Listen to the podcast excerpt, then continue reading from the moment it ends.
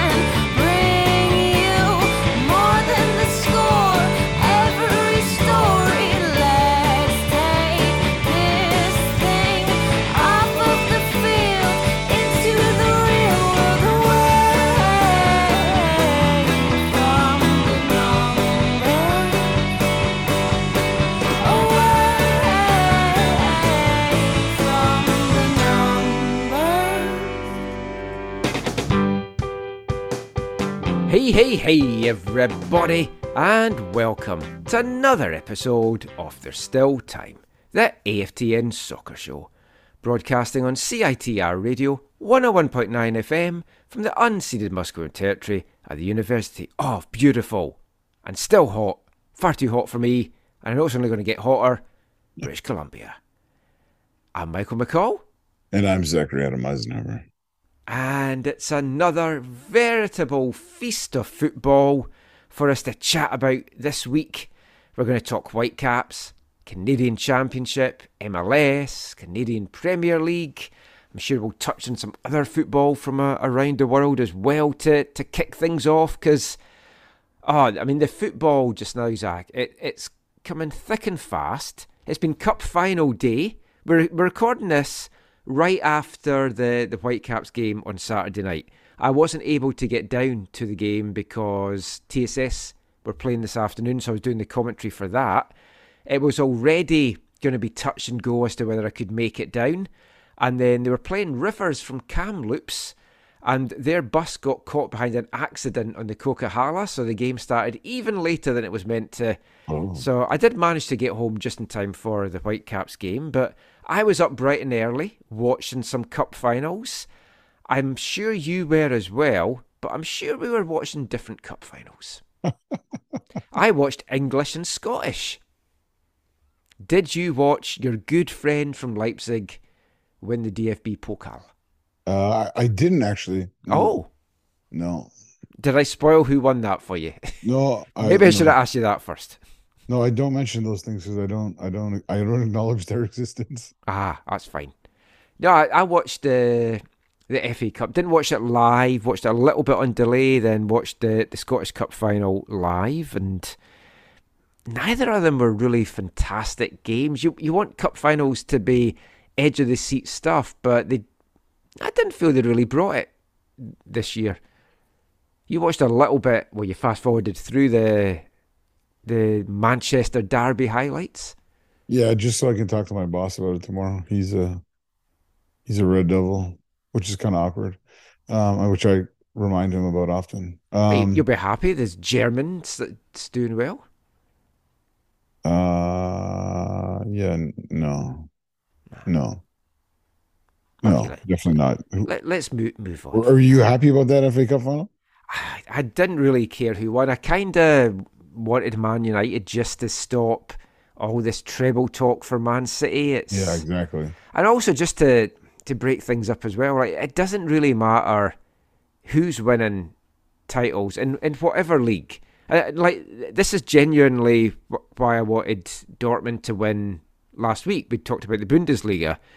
I it's just when it's the same teams or the same team just winning it over and over, it just becomes boring. It's been like that in Scotland for so many years now, since about probably about 86 onwards, it's been Celtic or Rangers. We had a good little spell in the, the 80s when Dundee United won it, Aberdeen won it, so that, that broke things up. But I mean, it, it's been so boring, and then with Rangers' financial problems and dropping down the leagues, it's just been Celtic with nine in a row, and then Celtic dominant again, and it just be, it becomes boring, and you kind of start to turn your attention to the the lower leagues. Now I know you disagree as a, a Bayern fan; you love to to see them win it, but I just think it would have been good for the perception of German football if it wasn't Bayern that had won it this year. Oh yeah, like I, I totally understand how, like, in one sense, that could be helpful for the league and whatever, but I'm still happy that the best team won. Um, Yeah, well, it's like the Italian league. I can't get into that. All the all the drama and controversies over the years, and all the financial stuff and points deductions. It just it's never a league that I can get into. Now, all of a sudden, all of a sudden, I find myself cheering for an Italian team next weekend in the Champions League Cup final. yeah, yeah, same. We'll Did you watch the Euro Europa Cup final midweek? Uh, yeah, I watched parts of it. Uh, yeah, I watched. I saw. Like I saw Dybala was Dybala, the Dybala's goal, and then I saw the equalizer. I didn't see the extra time or the shootout, except for like the winning shot or whatever. Ah, see, I, I I was working, so I'd got home from my lunch, and it was just coming up for two o'clock, and I get an hour and a half lunch. So I thought, well, I just put the game back and just fast forward through it or whatever. And I thought, I'm going to take the gamble. I have a feeling this is going to extra time. Yeah, And I put it on, it was in the 89th minute at one apiece. And I was like, oh, perfect. And then what followed was a horrible half hour of football that I'd gone into, I didn't care who won. I, I quite like Jose Mourinho. I mean, he's a knob, but I love, I love knobs. I oh no, I dude, I there was no question. I wanted Roma to win this. Well, I mean, I, I wanted pro- possibly win it, but then all their antics and him on the sideline and everything that's come out since, as well, with the the abuse, even if it's a, an English referee, like the abuse that that Taylor's got and his family were getting threatened, and Did you see what happened at the airport? yeah, it, that's shocking. That was crazy. That, And should, that shouldn't happen. No, I mean, I I don't like referees.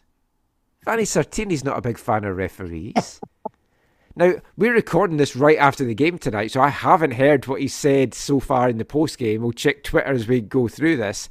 I imagine he's going to go off on a big rant again about the referees in the the Whitecaps game tonight, but we're, we're jumping ahead a little bit there. But yeah, it's, it's, it's just been a, a great time for football. And you were talking a little bit. You wanted to, to talk a little bit about some German football. Oh, do we want to talk about that now? I'll Oh, save it to sure. the end when most folk No, no, off. no, no. Let's no. Let's talk about now. Well, last week we recorded on Sunday night. I'd only watched the Bayern and the Dortmund games, and I think maybe a bit, a bit of the Schalke, a bit of the Schalke. Um, who was it? Schalke Leip, the Dead Bull. I think that's why I could remember because it was Dead Bull. um, and uh, so I'd only watched a little bit of that. Um, uh, but um, so yeah, so uh, I was wrong about Bochum. It wasn't Bochum, or Stuttgart, obviously, who ended up in the playoff spot playing Hamburg. The reason why it ended up being Hamburg, Hamburg came third in the second Bundesliga. And the way, if you thought it was dramatic on Saturday and how the Bundesliga finished, the second Bundesliga was, had not the same, but a similar kind of drama. Going into the last match day, all Darmstadt needed to win was or to win the league was to just win their match. They were playing away against Greuther Fürth, who was mid-table, mid-table team or a little below mid-table team.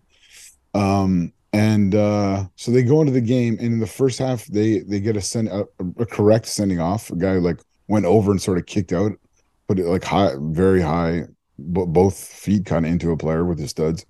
Um, so they're they're down a man, and in the second half, Greuther Fürth scores. Uh, is it all? F- yeah, four incredible goals. At least three of them were absolutely incredible. I can't remember the fourth right now. I think they were all amazing goals. Um, oh no, one was a header. One was just okay. Three amazing goals, like three wonderful strikes. Uh, and kind of, in my opinion, getting better. Although this the second one was actually pretty good too. But anyways, great great goals.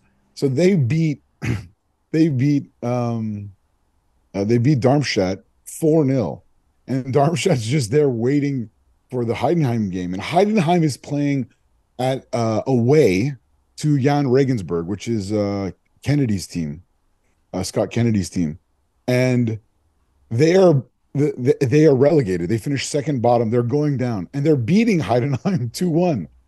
And the match goes into extra time. And so all the Darmstadt players are just like waiting. And finally, they're on phones. And finally, the the guy, the, the VAR cam uh, TV or something on the side, they brought it over, and the whole team's like gathered around the TV and watching. 93rd minute, uh, um, Heidenheim gets a penalty. They they equalize. Okay, so at this point again, Darmstadt's still winning.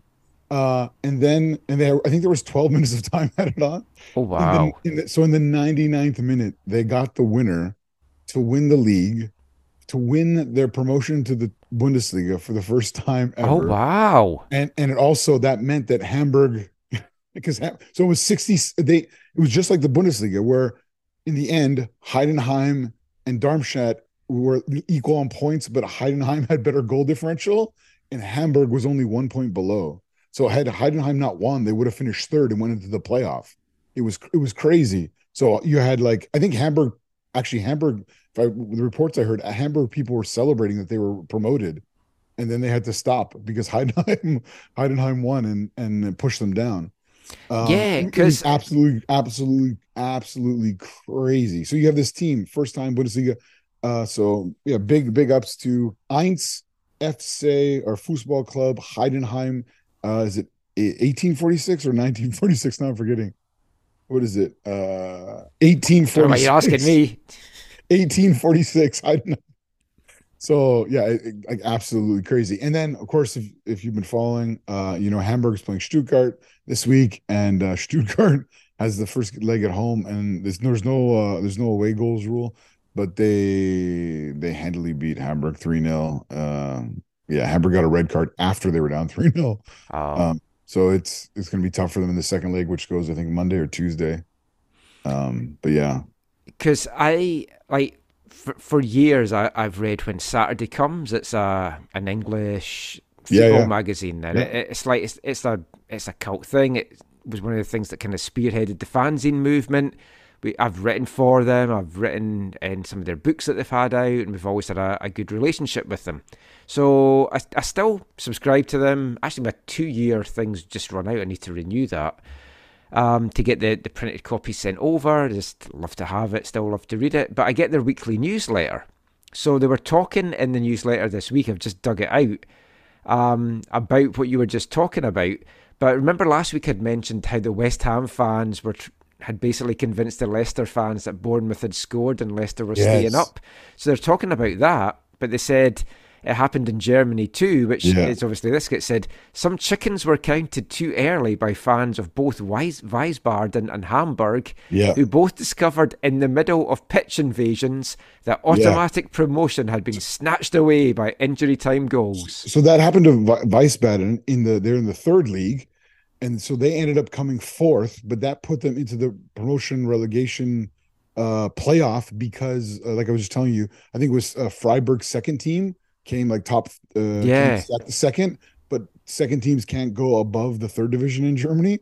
So that Wiesbaden got into the playoff against um against last year's relegated Bundesliga team Arminia Bielefeld whose old keeper just played in that FA Cup game for Man City, and uh and they smashed them like four 0 in the first leg, I believe. So yeah, they, they, it's it's been a, a crazy week. I, I love this time of year. I mean, it, it's fantastic. One of my favourite memories, I, I spoke about this on the show before. East Fife won promotion in 2002 with a, a goal in the 90th or 91st minute. But our game had started late because we had a capacity crowd, so the game started like 10 minutes late. But the other team that we were playing with against, or like battling with Albion Rovers, they'd won their match, so they thought they had gone up and that our game was finished because it was nil nil. And then they were on the pitch celebrating promotion when our game was still on, and then we got the winning goal that put us up. and there's nothing sadder than if you're celebrating something and then word comes through of like, oh no, you're a little bit premature there. Yeah, that happened to Schalke. Bayern, Bayern stole the title. They were, they were, pitch invasion was happening. They thought they won the first title in years and years and years. And then I think that was the year where uh, what's his name, the Swede. Um, oh, how can I not remember his name? I can see. Oh, Patrik Andersson scored a indirect free kick in the box at at Hamburg for Bayern to win the league on the last day of the season. Wow. Like I said, Bundesliga is there's so much good drama, so much, so so yes, it's so good. I mean, just this time of year, though, in, in general, with all the, the playoffs Oh, yeah. going on. I mean, at first I didn't really like it too much, but it's like I love it all now. It's just, it's fantastic. It certainly adds to it. Um, I've been watching the the Scottish ones as well, and it's been mixed in the battle for the Premier. Dali, Dario Zanatta's Hamilton Accies got relegated after th- they were they'd done enough they'd staved off relegation and they conceded an 89th minute equaliser. And then the game ended up going to penalties and they ended up losing on penalties. So it'll be interesting to see if Dario hangs around there. He's a player I've always thought might want to come back to maybe play in Canada play in the CPL I think that there's a certain team that, that you've been watching that could maybe do with a, a striker as well, but we'll, we'll come to that in the final part. For this part, we're going to talk a little bit about MLS, and the Whitecaps have been busy this week, so we're, we're going to talk for the rest of this first part about the midweek game against Houston. Now, we won't delve into too, too much, but there it was history in the in the making, Zach. 6 2 the Whitecaps ran out. The most goals the Whitecaps have scored in an MLS match. The first time in MLS history that a team has scored within the first 30 seconds of both halves in a game. So we had all this history going. It was the third time this year that the Whitecaps, across all competitions, have scored five or more goals at BC Place. And the first time that they've done that three times in, in a season.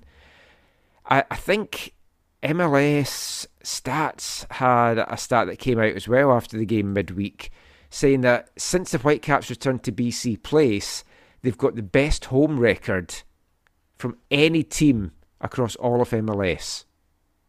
That's crazy. Yeah, uh, just the most home victories. Now, I know you're a Vancouver FC fan, so just to explain, a home victory is when the opposition team doesn't come to your ground and score five or six goals. ah, I've been looking forward to doing that today. Oh, Michael, you're funny. Ah, has Shaan Hundal been saying much in the media these days? Haven't haven't heard too much from him recently. No, he just he just keeps scoring goals. Does he? Yeah. I, I keep losing track with just seeing what the opposition are putting up. But anyway, let's get back to, to the Whitecaps. Houston, what, what did you make of that game on Wednesday? Because given you all those stats, it's the most goals the Whitecaps have ever scored in an MLS game. And afterwards, Vanni Sartini basically said it was the worst performance he's, he's seen from his team. Because that Yeah. first half, Yeah. they were lucky not to be three or four goals down. Yeah, exactly. Even before, uh, you know, have the benefit of looking back on this the the, the sporting game that that just happened. But even like even after, I felt like, yeah, this is, uh, people should be careful getting too high on this result because it's, it feels like a little bit of, uh, uh not a one off, but because obviously they've scored a ba- bag full of goals at least once or twice already this year. Um, but it it it felt like yeah, the first half was not good for them. Like you said, they they could have conceded way way more goals, and um, and then it, and then in the second half, it just was like everything was going in. So- yeah, I, so- I mean, Houston came away feeling that they should have got something out of that match, uh, and they should. And I'm, I'm preempting our chat in the next part about tonight's game, but Peter Vermes feels he should have come away with three points tonight, although that's a little bit more debatable. But I mean, Houston were the, the better team in that first half. And Yeah, I mean, usually when there's two games in a week, we don't dwell too much on the first game because it's kind of in the past. But there's just so much to talk about from from this game because the first 18 minutes saw four goals, and you had an absolutely stunning start. Actually, before I get to that, Savani made four changes yeah, from from the team that were the masters of their own downfall uh, in St. Louis the, the weekend before. Now, two of those came defensively, with Yohei Takaoka returning between the sticks and Laborda coming in to play centre back. in the four three two one. Yeah, he would he would be central figure in this match. No, would you not say? Uh, yes, I think that is fair to say. Um, I, I don't think he had too bad of a game though. I, I mean, I, I quite liked what I saw from him, and he got the start again tonight, but not as centre back. Is it fair to say he had a very Uruguayan game? Yes, I, I think that that is a very fair way to say. But Whitecaps, they took the lead 15 seconds in. Gauld sent the ball in looking for White. It wasn't the best ball from, from Gauld, but the Dynamo defenders just did not deal with it at all, allowing White to knock the, the ball to the outside to Vite, who lashed the ball home for his third goal in four matches, and just continuing what we we're saying in last week's show about he's really starting to find his feet now in, Right. MLS, and it, And it's how- great to see. And how many seconds in was that? 15. Fifteen, right? So that was just the start that the Whitecaps needed, but then their their propensity for just gifting goals to the opposition then came to the fore in the next few minutes because Houston got back level in the eighth minute when Baird volleyed home across that was at the back of the box. Officially, Carrasquilla got the assist, but I mean, let's be honest, in reality, that was helped all the way by Javain Brown, who had the worst attempt at a diving header I think I've ever seen in my life. I don't know if he fell over if he just mistimed it, but oh, that was horrific defending. Are you saying he fell over? He fell over. Yes. Blame the turf monster. But I mean, ah, that was just abysmal defending. Eight minutes later, Houston had the lead. Steres, perfectly weighted ball. Bassi brought it down beautifully, finished with aplomb. It was just another another goal that the Whitecaps you feel just should not have given up. But the, the lead lasted two minutes before they're back on level terms. Luís Martin sent in a cross from the left, flicked it onto Gressel at the back post. He German smashed hit it. home. He 2-2. smashed that, didn't yeah. he? Oh, yeah. Gressel has just been absolutely outstanding for for the Whitecaps this year. Um, yeah, it's got to the stage now you kind of wonder, can they keep hold of him? I mean, we've talked a lot about oh, when's he going to get off a new contract or stuff. If I'm him, I hold out to the end of the season just to see who comes a calling, because he's definitely having one of those kind of career years. Yeah, he uh, he is, and uh, for him, it's great that it's in a year where uh, where there's be some decisions made and offers made and all that kind of stuff. So, yeah, he yeah he is playing pretty incredibly for them this year. But the the rest of that first half, Houston with a better team. Carrasquilla crashed one off the post. There there was one as well. Blackmon kind of stumbled and fell over for for one of the things. I, I just felt the Whitecaps were so fortunate to be going in on level terms, and you kind of feared the worst for the second half. But if the first half started with a bang, the second half started with a an equal bang. Ten seconds into it, Yeah, if the first half wasn't fast enough for you, yeah. It's like, hold, hold a drink, we'll do a little bit better. Kick off, played back to Luís Martins, who again I thought had a very strong game. For all the other defensive frailties, I thought Martins was one of the better players out there. Sent the long ball forward to White, who chested it down to Gauld. Gauld crashed one off the post from about 20 yards out. The rebound, rebound fell kindly into the path of White, who had the easy job of sweeping the ball home into the empty net. It was 3 2, and they just didn't look back after that. no, no, that was uh, all they needed. Well, remind me when did the when did the red card come? It was four two, right? Yeah, it was 4 2 because Yeah, they, The game was 4 already gone. Yeah, they went 4 2 up in the 59th minute. Yeah. when Gauld powered forward. His deflected shot was parried away by Clark. The rebound fell from Gressel, who volleyed home his second of the night. It's 4 2 and a bit of breathing space at that point. But next goal was then going to be the key one. But Houston's night was then changed in the 69th minute when Quinones, I think he is how you pronounce his name, he was sent off for hitting out at Matthias Laborda And it all stemmed because Laborda kicked the ball away when Quinones was trying to, to go down and get it. And then he just he lashed out at him. And he did he did lash out at him. There's no denying that he did move his hand towards him. But Laborda went down like a sack of tatties, as we would say in Scotland. Yeah, I mean, I, I like I know we've talked about this in, in years past that MLS is very has been very strict on like hands to face being like automatic like straight red no matter like remember the one guy like tapped his buddy on the cheek Yeah. and he got upset? Oh, yeah, that was ridiculous. um but so this wasn't that but like when I watched the replay did he never even touched his like Yeah, I don't think he made contact. And that, that, in the- that's why I don't understand how VAR didn't I don't understand how VAR didn't look at it and say Yeah, Uh, yeah. By the way, ref, uh, you might have think he hit his face, but he didn't. Like, I, I understand why the the fine was given to Laborda after the fact, but yeah, it, it was definitely VAR, an embellishment. like it was it was uh VAR was ineffectual in this case. Like they should have that shouldn't have happened. Now, I don't. Uh, having said that, I don't think it would have impacted the outcome of the match. so I don't, don't know that, but it was just a, a really uh poor form from VAR, in my opinion. Yeah. I mean, I don't know if you can say it was a turning point because it was 4 2 by that point Yeah. and the, the Whitecaps were rampant. But I mean, it basically killed off the chance of Houston getting into it. And then a couple of firsts. First ever MLS goal from Sebastian Berhalter. And then Berhalter turns provider for Ryan Gauld's first goal of the year that he actually gets to keep. Yeah, He's had the ball in the net three times, one goal to show for it. yeah, But I mean, it, it was a good win. It was a six-two win in the end. the The crowd was just over thirteen thousand, which is not great, but for a midweek game.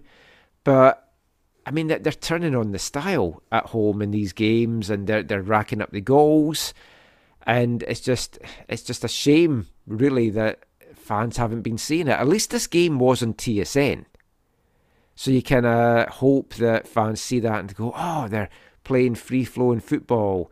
They're, they're getting the goals in, especially if they just watch the second half. Because afterwards, as I alluded to, Vanni's quote was, I think it was our worst performance of the season, to be honest. The first half was, I want to say a word that is not a bad word, but it's really, really, really hard not to say because I think we were terrible. The first half, we were like completely terrible. Houston should have been up by at least two goals. And then the second half, he feels they played very well, which they, they did. But he said what you said as well, which was don't get misguided by the results. Because I'm the first one who defends the team, who says that we play well even when we lose. But today we've been very, very, very lucky. And I, I admire Vanni for coming out and saying that and just brutal honesty. It's what everyone's watching. And I, I I like that he comes out and says that. And it, it's also a grounding thing. It just keeps the players like, oh, Lee, don't get carried away with this because you were fortunate because you played like shit in that first half. yeah. But that win moved the Whitecaps up to sixth in the MLS West. That's how they entered this weekend. And that's how they finished this Saturday night as well. And we'll be back chatting about the second game in four days in MLS action after this. Hi, I'm Ryan Gauld, and you're listening to the AFTN Soccer Show.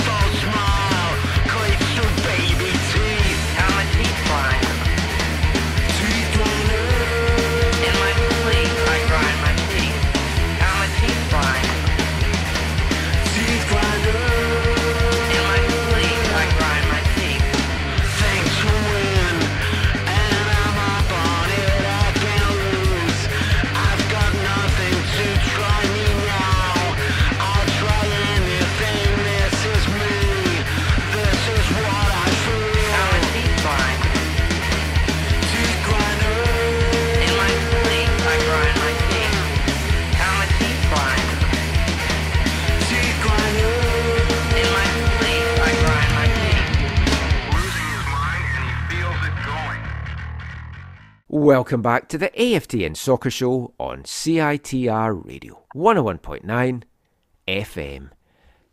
It's a new month, and you know what that means a new Artist of the Month here at AFTN. And we enjoyed the three piece Irish band Ash last month, so I thought, why not go for another three piece Irish band this month? This band is from Larne in Northern Ireland. They've been going since 1989, still going. Had a, a new album out recently as well. They are called Therapy, a fantastic three piece band. They've had a, a number of albums and singles out over the year.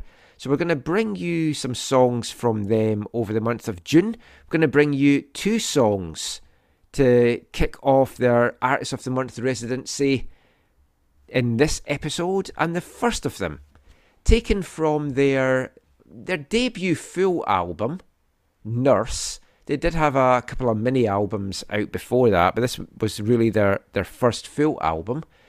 It was a, a single that was released in 1992, reached number 30 in the UK charts, and that was Teeth Grinder. Yeah, a tooth grinder when you sleep, Zach? No, I am not. No, I, I, my dentist said that I might be. I don't know that I am if I, if I'm doing it or whatever, but yeah. So that was therapy, our artist of the month. That was their song from their album Nurse. Fantastic album. The song was also featured in the video game Road Rash.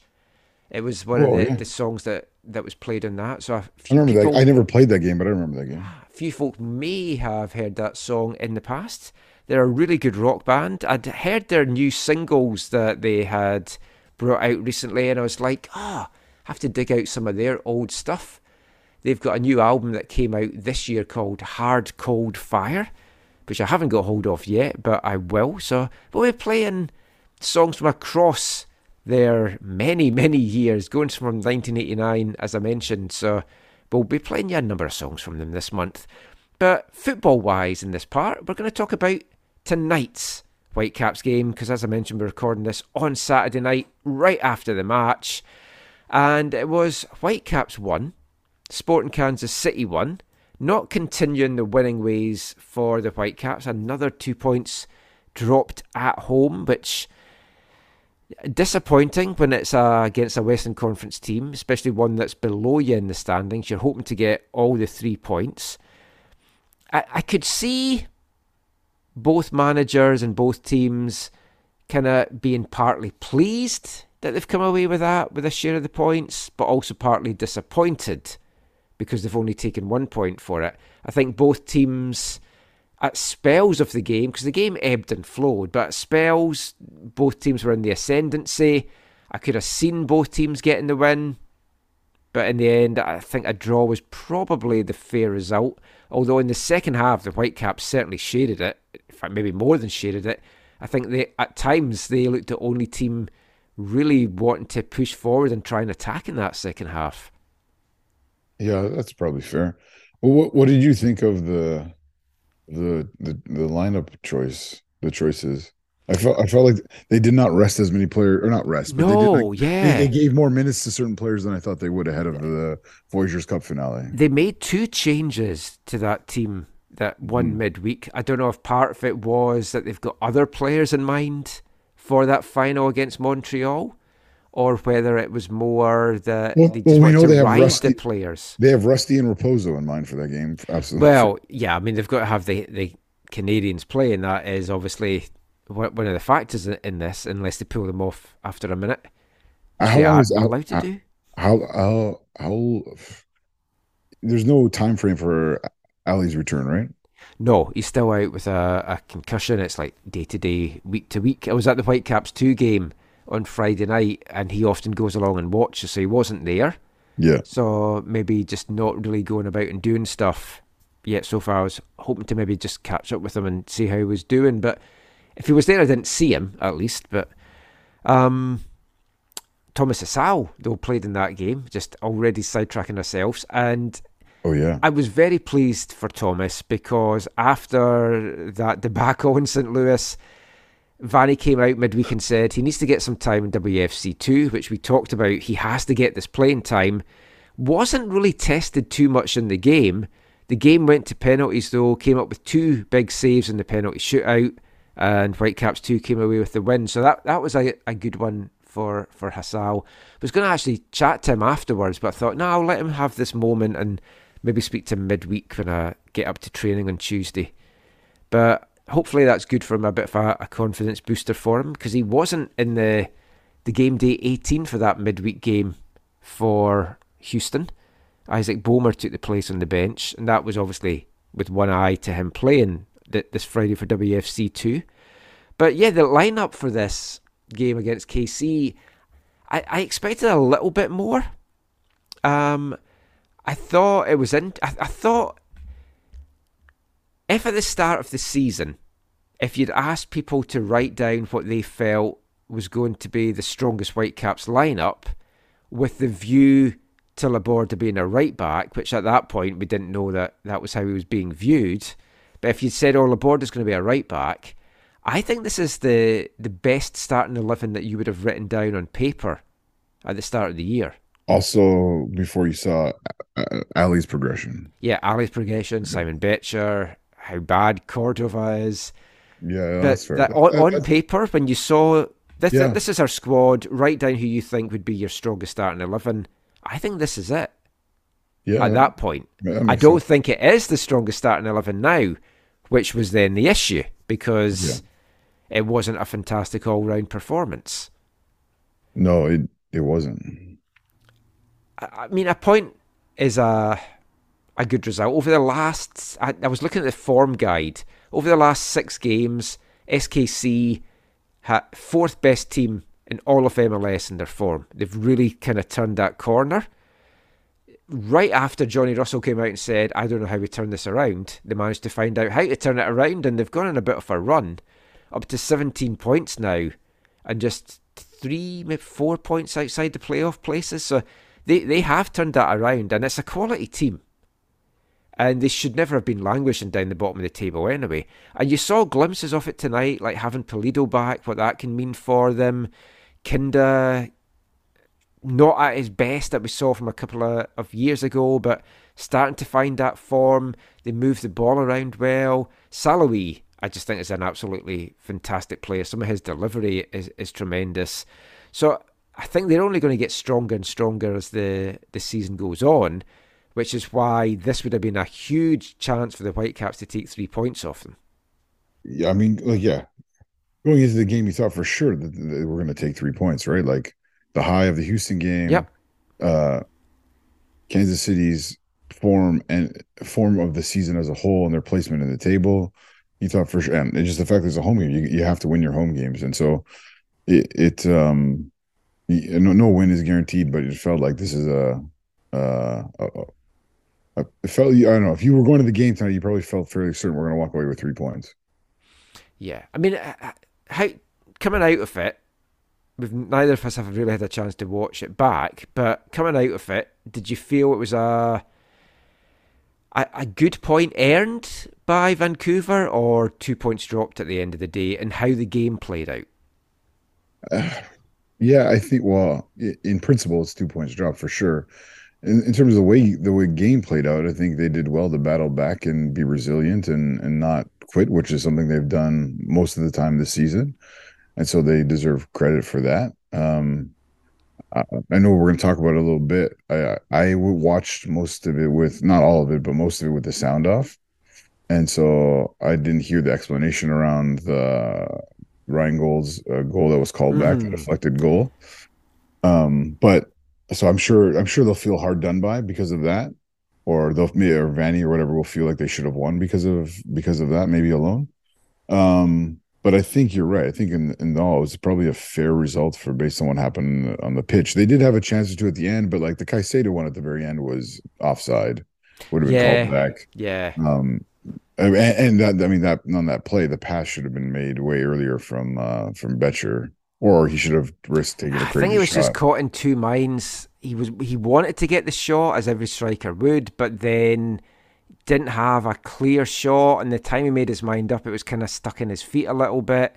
Yeah, because I think it would he would have taken it left footed too if he was going to take it right away. And from that distance, with that kind of precision required, I don't think it would have gone Ma- well. which McIntosh was having a good game as well. I mean, I, Yeah. I've been quite critical of him. I didn't think he's been that good for KC, and has been one of the the problems with Melia out as well. But Yeah, I, I thought he was he's got- excellent tonight. I was going to say it's hard to replace a Tim Melia, right? Yeah. Like, Yeah. Th- The referees and the officials certainly played their part in in the game on, on Yeah. Saturday night. Let's look at the first one. Seven minutes in, and Robert Castellanos receives a, a yellow card for a, a foul on Cordova. I thought, yep, it's a foul, it's a yellow card, get on with it. And then the referee is called over for a video review for a possible red card for the denial of a goal scoring opportunity. yeah. I don't understand that. For for me, there was that was never a red card. No, again, it felt because he made the right call in the field initially, right? Navarro Yeah. we should double check it. Yeah, I felt like he had the right call. He knew that there was a defender that could would have made yeah, the he, he was far away, but he could easily have cut that angle down. yeah. I- Also, I think when he, he then went and looked at the video review, he's like, "Oh, it's Sergio Cordova. Oh, that's not going to deny a goal scoring opportunity." And you're not just talking about his pace. no, just is lumbering towards goal. He was never going to get there. Um, I, I just thought that was weird. It's like right, early in the game, you've got the fourth official questioning the referee's decision, and the referee's decision on the field was right. I don't like that because it's then putting some doubts in the referee's mind and it can unsettle them for the game. Mm-hmm. Now, I, this might seem a, a weird thing to say. I don't think the referee had a bad game. I actually think the referee had a, a very good game. And it was other elements on the field that I'm maybe questioning a little bit because he made the right call there. Um, we'll get to the, the next controversial one in a sec, but before that, Sporting Kansas City, who'd been the better side for the, the first half of the first half, they got the breakthrough that their, their play probably deserved in the 20th minute. They won a corner on the right. Thommy sent it into the near post for Pulido. Pulido rises to meet it superbly in a lovely flick on, looping header. Takaoka. I, always feel the goalkeepers can do better on so many goals. I think his positioning maybe wasn't great for this, but it was one of those headers from Pulido that I think it would have been hard for him to get to, even if he had been positioned slightly differently. Yeah, I mean, we know Pulido's pedigree coming into MLS, and he's had his ups and downs, obviously, but he he can be real quality in the air, and we've seen it before, and we saw a taste of it again there. I find it, yeah, hard to be overcritical of Takaoka on, on this one. I think. Um, there, let, me, let me put it this way: there's other goals this season that I think he was far worse on. Yes. Yeah. Um, so I feel like it's maybe being a little bit overly critical of him. Uh, you know, Yeah, no, I, I just, it's just me. I mean, I think it was a great header by Yeah. Pulido. I mean, his placement of it, that's exactly where he wanted it to go. He knew exactly where the back post was, and it, it was everything about that goal was was fantastic. And you saw the look in the Whitecaps defenders again of like, oh no, here we go again. But they, it looked like KC's lead had lasted for less than four minutes. Ryan Gauld rifled a home a, a long ranger with the aid of a deflection. And everyone's celebrating, and you're like, yay. And then you're seeing that the referees are reviewing it, and you think, oh, well, they just review every goal. And then it's going on, and you're like, what are they seeing that is wrong in this? And we've had more clarification since, which we'll, we'll go into just now. But when I first saw it, I just could not see anything wrong with the goal. I knew they were going to be looking at Blackmon being kind of in the six yard box, but McIntosh would have had to have been eight foot tall for him to have been interfering with a dive from McIntosh if he if he'd made a dive for the ball. So I thought, well, that, there, there's nothing in in that to me, so the goal's going to count. What was your initial thought when you saw the goal go in and you saw the review? Yeah, so I had, like I said, I had the volume off, and when, so when it first went in, I thought, oh, okay, I think that's going to be a goal. Like, yeah, I think they'll feel hard done by it, maybe a little bit, but uh, especially the deflection, like, yeah, McIntosh will feel like ah, like very frustrated. And then when I saw right before they were about to restart, I saw the you know the the referee put his hand to his ear or whatever, or he made a signal about hang on a second or whatever it was. Uh, and I was like, oh, they're oh they're gonna look at it. And then uh, when I saw it again, I was like, yeah, okay, it looks like there's some hindering. It looks like the bigger hindering is coming from his own team, but the initial hindering come, is coming from uh, his Blackmon, I believe. Um, so I was like, okay, they're gonna look at it. I was like, I don't know if this is gonna get overturned. I mean, he already didn't didn't uh, go with their their their suggestion for the red card. Yeah. Um, so I thought, um, I, I think he's still going to give this after I saw the replays. Again, no audio, so I'm just this is just visually what I'm seeing, and um, so I was a little surprised that he called it back, but I don't. I, it might be a bit harsh, but I don't think it's, I don't think it's like a, a horrible call. Uh, if if Steve were here, I think he would get into the, the language of clear and obvious. That that's definitely Yeah, maybe the, you the you post game about if you- if you're banning. explanations though clear it Yeah. up a, Yeah, a lot. okay. Because the thing is, it was given by the linesman. He'd put his flag up right away. Oh, The referee oh, had initially given it and then seen that the linesman had his flag up. Oh, okay. It was the linesman that. that made the call. So Cristina Unkel, referee, her her Twitter profile says football laws analyst, but she is. She's used a lot in the American stuff. I can't remember if it's Fox or, or CBS, Is whoever she- it is that uses her. But Is she any relation to Ted? yeah, Oh, okay. Is she Um, his uncle? Sorry. or is he her uncle? Ted's her uncle. Yeah. No, it's Bob. I think you're thinking of. Uh, Um, so she tweeted out Vancouver's white, which it's not white, it's Blackmon, but I- ironic that you're mixing up black and white there for a referee when they keep saying things are very black and white, but she's mixed this up. So she's saying that Blackmon is in an offside position at the time of the shot. For Hmm. clarification, he is not interfering with the goalkeeper, but with the other defender from being able to Oh. defend the shot. okay. Correct decision by VAR, Stoica to recommend offside, interfering with the opponent.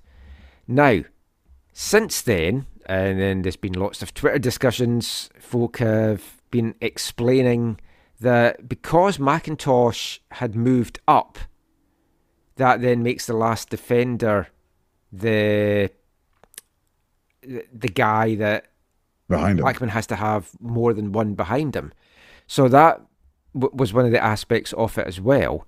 But the clarification that's come out tonight, I will just get this back up because there's been so many tweets on this tonight. Th- There's a pool reporter at all the games, and Yeah. they can ask the officials why they did things. So on the no goal, the official word from the referee is the decision on the field was offside due to interfering with an opponent. Vancouver attacker number six was in offside position and made contact with the SKC defender at the moment the shot was taken. Now, the only thing I would say about that is I think the defender also made contact with him. They were kind of just jostling to. Like, Blackmon was trying to get out of the box. And I don't know that he impeded the defender in a way that I don't think the defender was ever going to get over to that shot. But I guess if you're going by the letter of the law, then that's what they have to say. They Yeah. also clarified about the sending off. Um, and it was, in the opinion of the VAR, the foul committed by KC's number 19 denied an obvious goal scoring opportunity. After an on field review, the referee did not feel all the cri- criteria for Dogso were met, so he maintained his original decision to show a yellow card for stopping a promising attack. And I Hmm. admire the referee for sticking to his guns because he was correct. Yeah. I mean, it just shows you that different referees can look at incidents in different ways. That's just humans. Ah, f- frustrating. Because my initial reaction was to tweet out, "How the fuck is that not a goal?" Um, I still, I I understand it. I just don't think that Blackmon was interfering in the play, and I don't think he stopped the defender getting to block that shot but they're also saying he was in an offside position as well. But again, for me, he was in an offside position that wasn't interfering with the play. And you see goals every week with his players in offside positions, and it's not flagged offside because they've had nothing to do with the goal. But they are feeling that in this case, he impeded the defender from getting to the ball, and I just I don't agree that he did. And I that's think- not biased. I would say exactly the same if it had been reversed. See, I think he did, but it's to me. I think you could have potentially given the goal be, due to the degree of his interference. Like I don't know that it was. Yeah, I don't know. Like you said, I don't know. Would have altered what the defender and or keeper could have done necessarily. But eh, ultimately, I think uh, I, I'm okay with the with the conclusion they came to. Yeah. I don't- I- I've put calmed I- down I don't- from I the initial thing after I everyone's been explaining everything. Yeah, I don't think I don't think I don't think the Whitecaps can feel that hard done by. Let me put it that way. No. Like, like I don't like. like let me put it in this language. I don't think they should like. I don't know. Accept uh, or expect an apology for this. I don't think they ever got their apology. Vanni, of course, was fined an undisclosed amount. So much Wasn't for there, like- transparency in this league. Wasn't there like five players? Also, There was six players altogether Six players as well. And it was mass confrontation and Yeah. public criticism, and I don't like that rule. Now, I do understand that you don't want managers and players just ripping into referees. It puts pressure, added pressure on referees. But at the same time, I don't like how it's phrased as public criticism. For this, th- this league talks about transparency. You have to talk about these issues, and you should have public criticism. But Vanni was losing it at this decision and was getting held back by his uh, assistants, which he was also later on, which got him a yellow card for a different incident. But I mean, the Whitecaps felt aggrieved, and Vanni was the first person because Har messaged me saying, "Oh, Vanni's the first person in the locker room at the halftime whistle. Did not hang about. He clearly didn't want to get into it with the referee." But the rest of the first half, it it seemed to the decision seemed to take the wind out the Whitecaps for a spell. But they rallied towards the end of that first half. I think they finished it quite strong, and they had a chance from Cordova deep in the, into stoppage time, a goal-bound header, superbly turned away by McIntosh. It was a really good save. It was a good header by Cordova, and it's one of those things. He needs this first goal. That could have been a great chance to get it, but for a good save. But I, I guess a positive is he's getting in those positions. He's getting those chances at least. yeah, he had like yeah one or two chances that in the, in the game tonight that Hmm. looked um encouraging. But I understand people's frustration, and it is concerning. Yeah. The Now- longer it goes on, it's more and more concerning. Like White, like White, I was concerned about White earlier this year, and he hasn't like to me like lit it up, but he has started to become more consistent of like whatever. Almost it feels like every other game he's getting a goal or Yeah. or an assist or two or whatever. And I'm his expected goals are through the roof, and I hate that. But anyway, yeah, but yeah, I mean, he has kind of turned it round a little bit. I mean, at half time, the Whitecaps were still very much in the match, and I, do feel they were the, the, the better team in that second half. They did seem like the only team that really wanted to attack and like kind of dictate the play. KC seemed happy to just sit back and defend that lead without maybe getting too much pressure put on them. But it felt like the Whitecaps could be the team that would get the next goal. And Uh, there was a couple of chances. A great opportunity. Kuba stripped the ball from Pulido, played it forward to Gauld. Neat little touch inside to White, who hit his shot really well, but crashed off the, the left post. So that was a mm. great chance on Yeah. about the hour mark. And you're like, oh, they're going to get. They they weren't getting the clear cut chances. And the, it was just kind of lacking the final balls at times as well. But they finally got their breakthrough. 88th minute. Again, though, there was refereeing input. Déiber Caicedo sent crashing to the deck in a tackle by Robert Voloder. As soon as I saw it, I was like, oh, yes, penalty, here we go. okay, that that's funny because I had the exact opposite. Really? We just just only because uh, and I'm, I'm this is partly why I would never be a referee. My vision maybe isn't as good as most people. I actually thought from just the initial thing, I thought that the defender got the ball. So you thought it was him that had nicked the ball away, right? Yeah, I thought he, I thought he had nicked the ball away. I was like, yeah, that's never That's never fair. Yeah, but then when I saw the replay, I was like, Yeah. oh, that, that's a penalty. I mean, that is, that is fair because it, it happened so fast, and that is why there's VAR. Yeah, And I'm guessing the referee thought exactly the same thing. yeah, But, but I, as soon as he hit the deck, I thought it was a penalty, but that probably just my my blue tinted glasses. Then when I saw the replays, it's like, well, that's clearly a penalty. yeah. And I thought, well, it's obviously going to get a video review, but it seemed to take ages. And I thought, why are they taking so long to look at this? yeah. And I thought This they one- weren't going to give it. This point, I did have the commentary on, and they said this is the first Whitecaps penalty of the season Yes. in league play. Yeah. It, it was a penalty, and thankfully, the VAR called the ref over, looked at it, decision was made. Vanni was going apoplectic when it hadn't been given, and I thought was I getting thought held was back be- again by his Yeah. coaches. I thought he was at least getting a yellow for that. Yeah. Well, he did. He did get a yellow. Oh, okay. Michael Agostini was really trying to like calm him down and, and hold him back. I, I understand why. I mean, it's frustration because the, these are the decisions that can cost you points, that can cost a manager his job, and when you feel Yeah. that you're being hard done by, I mean, it's why I would never be a coach on the sidelines. I would, I would just be getting into it so much with the the referees and like the WFC two game last night. Benny Feilhaber is the Sporting Kansas City two head coach. He thought his team should have got a penalty and kicked the dugout so hard you really heard it as if it was right in front of you, way up at the back of the stand, and was screaming again really loud because I was sitting in the back row. Are you kidding me? Right in the face of the fourth official. He got booked for that, but he kept on at the fourth official, and I thought he's going to get another yellow it's hard to be a coach, it's hard to be an official, and there's been a lot of stuff in the news this week about we, we touched on it. Anthony Taylor and the Europa Yeah. League final.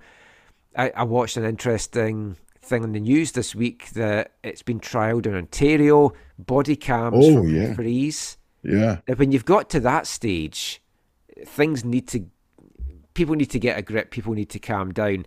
And I'm a lot better now because I'm more watching from a media role or a commentator role. But when I was going to games as a spectator, I was losing it with the refs and yelling at them and right in their faces as they went off at half time and stuff. Well, in the body in Ontario, the, the the referee having a body cam, whatever, at least they'll be able to keep on an eye on the the, the flying megaphones. That is very true, yes, because I mean, they're very dangerous. Unidentified flying megaphone objects. The fact, and it looks like it's going to be coming to BC as well, but the fact that you have to have that, and they were talking about how referee numbers are way down now across the country. And I know that's been an issue here in BC. Yeah. and there there's been younger and younger referees coming in and I've I've been at VMSL games when because it's a young referee or a linesman the players are really at, at their faces and, and just really trying to turn the pressure upon them and use the, the fact that they're older to try and get a change in the decision. And there's a lot of like mixed refereeing teams now. There's a lot more female referees and female assistant referees as well. And sometimes I feel that they get a lot more abuse as well, just because they feel that they can bully them a little bit. one one of my students uh was uh female referee she was doing it since she was i don't know 16 but i think she stopped when she was 17 because she got so much abuse. And she was just like this is just not worth it. Like the money's not worth it and the experience is not worth it and the climbing the ladder maybe she could have done that or whatever but she was just like no. And it was like a very very like uh like football family, like dad's nonstop coaching and like yeah, high level knowledge of the of the game and whatever. And yeah, it was I was sad when she told me she's like, yeah, I'm just I've given it up because it's just I, I can't take the abuse. I was like, oh, that's horrible. I mean, to to get to the stage of body cams, you're thinking, wow, just and I, this is going off at a complete tangent, but I mean, I've read for the last couple of years, just post COVID, people's behaviour in a lot of different hmm. places has got worse. There's. Yeah, been I've a lot of that. incidents over at, at theatres, like live stage plays in the UK, where just the audience, it's like they don't know how to behave anymore. they're singing along with songs really loud. There's fights breaking out, and it's like maybe we should have Theatre Violence Awareness Month one of these months or something. But it's yeah, I mean it's crazy. I some of the the games I'm at VMSL wise and stuff. I'm like, who, especially when you see the young guys, who chooses to want to do that? Because you're just getting so much abuse. We should, we should get friend of the show Chris Harrop on actually at some point. and Yeah. Just talk about referee and stuff. And He, I think he could be in CPL. Like I think he's I think he was the assistant actually for the Whitecaps two game yeah, on probably. Friday. Yeah, he might have been. His his dad was taking photos for us on Friday. Ah, hmm you should And be his brother- his his- son. His, no, no, and his brother was there too. It was good. Interesting. Um, yeah, it's like I know we've gone on a tangent though, but I mean referees, it, it's a it's a tough job, and that's why there is VAR is to help them out. But as we saw in that first decision tonight, VAR's not always right either, and sometimes the referee needs to stick to their guns. But the right decision was made here. It was a penalty to the Whitecaps. Ryan Gauld hit it home. Can't stop him scoring now. Second goal of the year. Two and two. So he's had the, the ball in the back of the net four times and it's only counted twice. But, I mean, after that, I thought, well, there's still some time, aptly, since that's what the podcast is called, that they, they could possibly go on and get the winner. But then, I want to talk about what happened in stoppage time at the other end of the pitch. Sallói, great ball to the back post to Kinda. Oh, and I the thought, header? oh, Kinda's The header, gonna, right? Yeah, I thought Kinda's Yeah. going to bury this. He puts it wide. For me, that's a penalty to KC. I Oh, thought Martins pushed him down. His hands were all over him. Oh, I wasn't even looking at that part. Hmm. It, I, I just I thought that should have been worth a look. Now they probably did have a look and felt it maybe wasn't clear. I mean, it, it wasn't a clear push. Like you didn't necessarily see. I'm, I'm doing a shoving motion, which is good for the podcast. yeah, But the hands were on him as he went down. So it's like, how much force was that? Was it clearly enough to Yeah, well- overturn the decision on the pitch? yeah, yeah. Well, yeah. Did it put him off? Right. Like that's the what you'd be asking, right? Like, But if, is if there- a penalty had been contact- given there, is there contact and did it influence the Yeah. play? Right. Like, yeah. if a penalty had been given there, I would have had no complaints about that whatsoever. I, I would have hmm. been like, yeah, fair enough. It was just a, a bad thing for Martins to do. Don't know what he was thinking about. Like players these days, when you're putting your hands on anyone in the box, it's like you you know there's cameras all over the place, and players are going to just go down at the drop of a hat. Yeah, it was a huge chance, but I think uh Kinda's just coming back, right? He's Yeah. been- he was out all last year, and like he, Yeah, the the Kinda of old, I think, would have buried that yeah, header. totally, yeah. And it's like, oh, I can't believe they've thrown it away. But it's like, oh, wide. The, and then the, we ma- talked about Caicedo's chance later on as well. the, the the match. You're saying the match could end with uh, a Kinda surprise. hey, I think I've been I- hanging out with you too long. I am officially going to say that is the best joke you've ever made on the podcast. I'm letting off a party streamer here. That is very good. I that's one of those jokes that I hear and I'm like, why did I not think of that? that is just quality. It's literally this is all the time we spent together. That's all that is. Anyway, um, that was the game. It was 1 1. It was a point apiece. The Whitecaps started the weekend sixth in the West. They finished the weekend sixth in the West. Well, they finished Saturday night sixth in the West anyway. In fact, that is all the games for this weekend. So they have finished the weekend sixth in the West. Hey. St. Louis topped the table on 28, Seattle second on 27, LAFC in 25, Dallas in 23, San Jose 23, Vancouver 21, Minnesota 20, Austin 19, Salt Lake 19, and that is the top nine. Just outside, Houston on 18, Portland, Kansas City on 17, Colorado still sinking on 13, and LA Galaxy, who had got off the bottom temporarily, sunk back down to the bottom.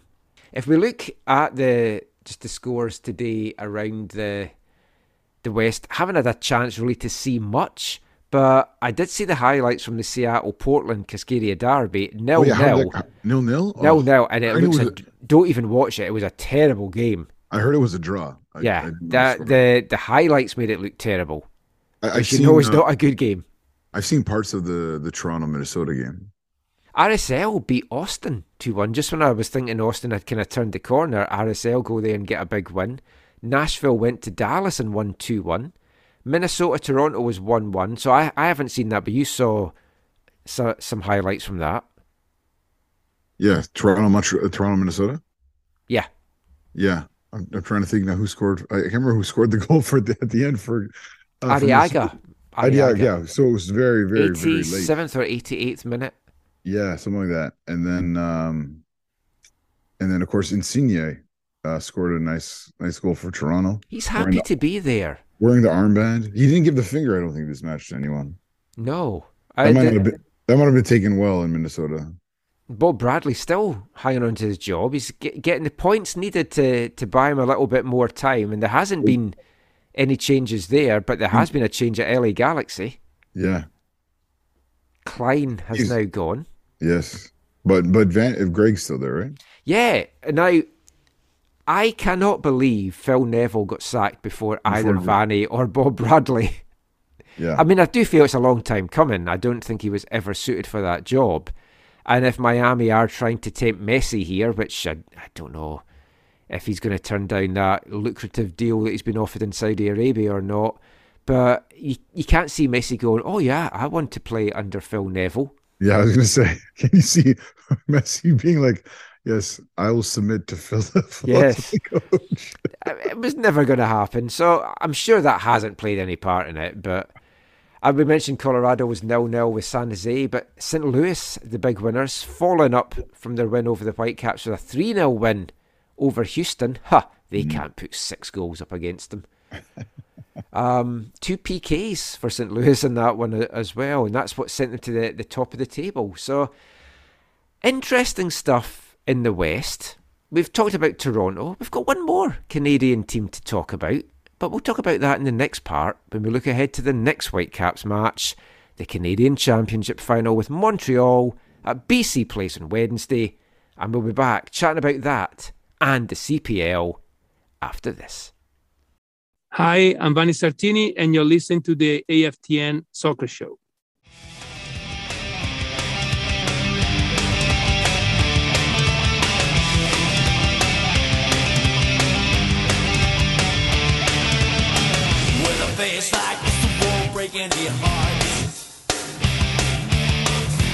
Thinking like that, I won't make any friends.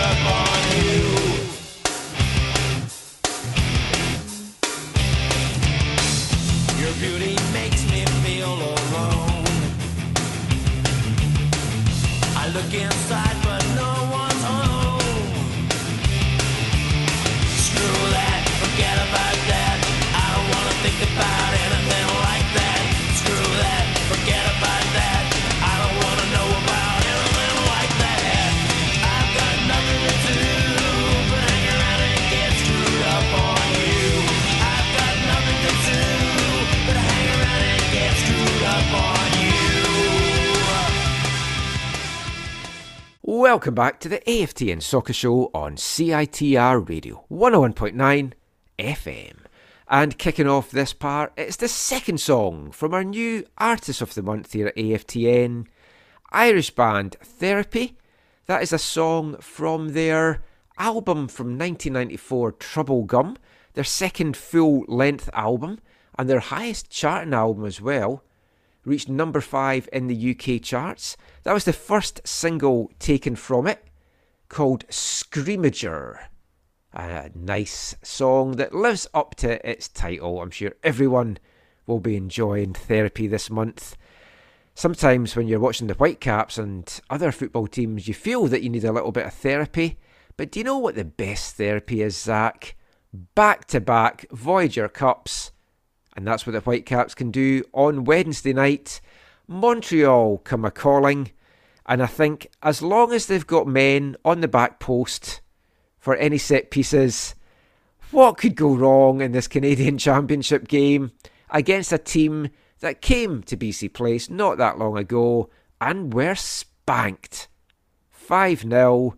What time was it? It was time, we thought, for Montreal to sack their manager, but Losada has turned things around and Montreal's been a, on a little bit of a run, but their away form still letting them down and on the wrong end of quite a, a hefty defeat this afternoon as well at Philadelphia. Yeah. Um I think that uh yeah, going to this game, obviously uh, the Whitecaps are the clear favorite.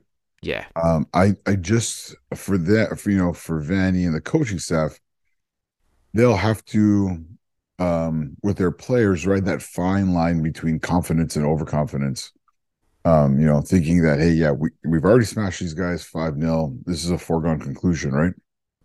They they can't think that way. It, it's such an unusual game for them to go Yeah. to the final as favourites. Now, they've they've been used to it in their, their cup runs over the last two years because they've been playing CPL sides, and even with what happened before with Pacific, they went into that semi final with Pacific as the favourites for it. So they, they they have dealt with that, but this is the first time they've gone into a final as favourites, and the first time that they've gone eh, with a chance to win back to back cups as well. Now I watched the highlights of the Montreal game be, before we we started recording this. Yeah. They did not look good today, and Philadelphia. Th- there was a couple of long range strikes as well, but it's like some of that defending from Montreal is surely going to to give them a little bit of hope. Now they had the injury to Camacho. But that but that's uh could hurt them, could help them, right? Like Yeah, I, I mean, I know we've made so many jokes about Camacho over the years, but on his day, he can be a really good player for. Or on his day he could punch a white cap in the knee and get sent off. Yes, there's that as well. Waterman was rested today or dropped, depending on how you want to look at it. yeah. So, I mean, you look at the Montreal side today and you wonder, well, what was Waterman rested for Wednesday? Was Herrera rested for, for Wednesday? Mason Toye is on the bench. Could he maybe get the start on, on Wednesday? Lappalainen and Ibrahim got the, the start up front. It was a, a 3 4 1 2 formation that Montreal went out with. Hmm. I do feel if they go up against the Whitecaps with that, the Whitecaps are going to win this by a couple of goals. Hmm. I don't think they can afford to go three at the back against the Whitecaps because you can be pretty sure Becher's starting this one. You can betcha that Becher is starting this one, but I, I could really see them having Becher and White leading the line with Gauld Gauld behind. behind. But then Vite is in such good form. It's like it's hard to drop him out of it as well. Well, well, didn't Vite play, play further back today? Yeah, a little bit. Yeah. So I mean that could be something that to look at. Um, and the form that Gressel's in out wide as well. Ku- Cubas Cubas doesn't seem in the greatest greatest form, No, he had a few good plays today though. but he had a few bad plays today. Yeah, I yeah, the last couple of games he has been making those mistakes. And actually, I had the commentary on, and I thought earlier they said, "Oh, Cubas got booked for this," and then he got booked later, and I was like, "Oh, they must have that card must have gone to someone else." It was it was later. It was in the sometime in the second half when I had the volume on, maybe seven sixty five minutes in or something. But he, there was a, a few a few giveaways and a few poor tackles from him, including the, the actual booking, where I thought, okay, and they and then and then I guess being subbed off was maybe uh, uh, um, more likely with an eye to Wednesday as Yeah, I, th- I, th- I think that would anything else. a little bit of rest, a little bit tactical as well, just to get some f- fresh legs in there. But you look at Montreal this year, and I know they've turned the table a little bit, and they've got some wins on the board, and they've started to to climb the table. But you're looking at Offor and Quioto have three goals apiece, and I'm not 100% sure that either of them will be playing on Wednesday night you look around the rest of the team and it's hard to see where the goals might come from. Choinière's got got two in the season, a few guys with one. They've not been lighting it up. Well, and Toye is back. You said right. Yeah, Toye was back on the bench today. So Toye, O- 04, and uh, Quioto are, are three players you have to, you know, be at least somewhat mindful of. Yeah, but Quioto is injured just now. Oh, right, right, right. First goal in this one, I think, is going to be crucial. If the Whitecaps can get an early goal and steady their nerves and steady the ship, then th- th- I think they're going to go on and win this quite comfortably. To be honest, it's, Is the biggest problem for them who, who the Canadians that are going to start? I don't think so. I mean, for for all he criticize criticize Russell Teibert, he can do a serviceable job, and I, I like what Raposo brings. I think Raposo does well in these cup Yeah, competitions. Yeah, well, who's the third one then? Because Ali's not there, probably, and is, they're not going to start Hasal. Levonte, perhaps. Oh yeah, I've heard some people calling for him to start, which, Mm. which I guess would do the trick. But it, it's Yeah, it's, cra- you- it's crazy. I, I, it. I cannot remember uh, them having such a small and dare I say weak pool of Canadians. Mm. Am I wrong? I, I would I'd say you're you're right. I mean, I'm I'm thinking around just quickly off the top of my head, and like, yeah, Teibert, Raposo. But I, I mean, I I genuinely would play Levonte. Uh, When I was sitting watching the WFC two game on, on Friday at Swangard, I, I watched Levonte quite a bit during it. Just his movement off the ball, just when he had the ball. He brings something so different to the Whitecaps if, if you were just looking at the players, and not even from this season, but if you look at Cordova from last year and Johnson, I picked Johnson as the better player. He's just got a different skill set. He's got such a, a quick turn of foot, and he's just such a handful for defenders to, to defend against. And then when you factor in the stuff of what you can get him on a contract for, and his production, he's got four goals now for WFC two. He's another one where he started the move and finished the move on, Friday night. I, would have no qualms at all. I, I'd, I want to see him and Becher lead the line. And for that reason, we could maybe see White drop to the bench. Because I think that would be a very exciting front two. And that could also be the future of the Whitecaps front two as well. If you can get Becher and Johnson to have this season under their belt with a lot of minutes under their belt, in, improving their game, developing their skill set, you've got two top quality, cheap talents. You don't necessarily need a DP striker if they're doing the job for you. That's one way to look at it. Yeah. know that that silence, I think, said everything. I, I'm just now imagining people listening at home having that silence as well. D, DPs aren't the be all and end all, especially in the striking department, as we've seen here in Vancouver. Mustafa Jarju, anybody? Was- He wasn't a striker. They they tried to sell. Oh, him yeah, you're right. You're He right. wasn't. He was. I, I saw him play. I still have doubts about Blundell being a striker as well. And my, my detective friend, the neck tattoo. yeah. Wait, who is that again? I can't remember his name. Ardaiz. Oh yeah, yeah, yeah. Wa- Joaquin. Joaquim, solving crimes by day. Don't know what he was doing at night. Criminal attacking play, I think he was doing. Wasn't he great at like Uruguay U twenty levels? Right. That was his. Yeah. I mean, yeah. We have had some criminal attackers in the MLS era in a variety of measures at, at the Whitecaps over the years, it has to be said. Okay, I think the focus. Let's shift the focus. The, f- let's shift the focus from, yeah, the Canadians, who they're going to play, formation, Montreal's formation, whatever.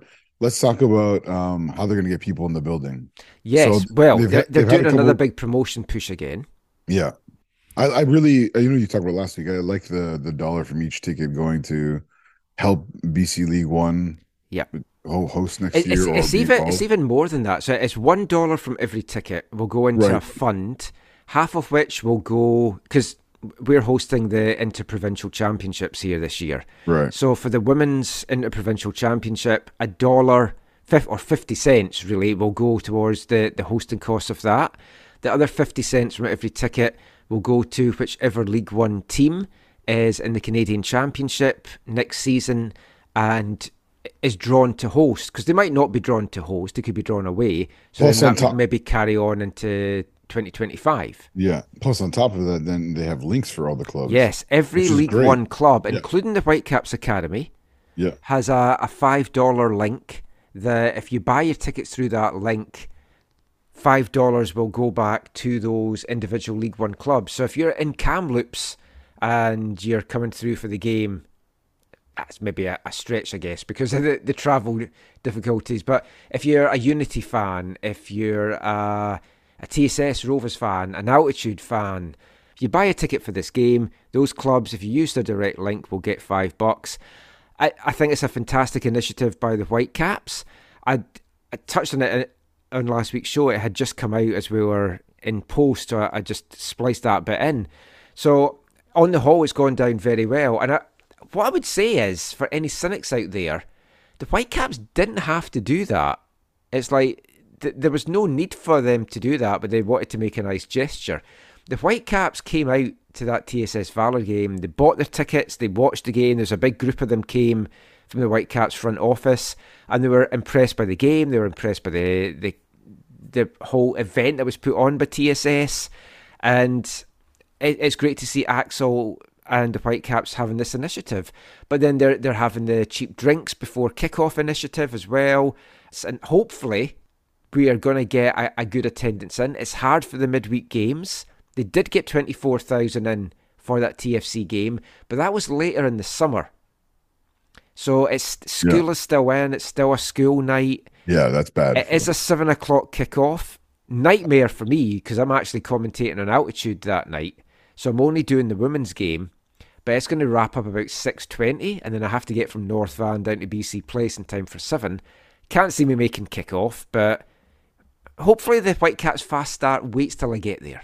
Yeah, I, I would argue, like I have before, that competition in the local market make has made them have to be more competitive. And, and Oh yeah, this is the fruit of that. I would say. I would argue.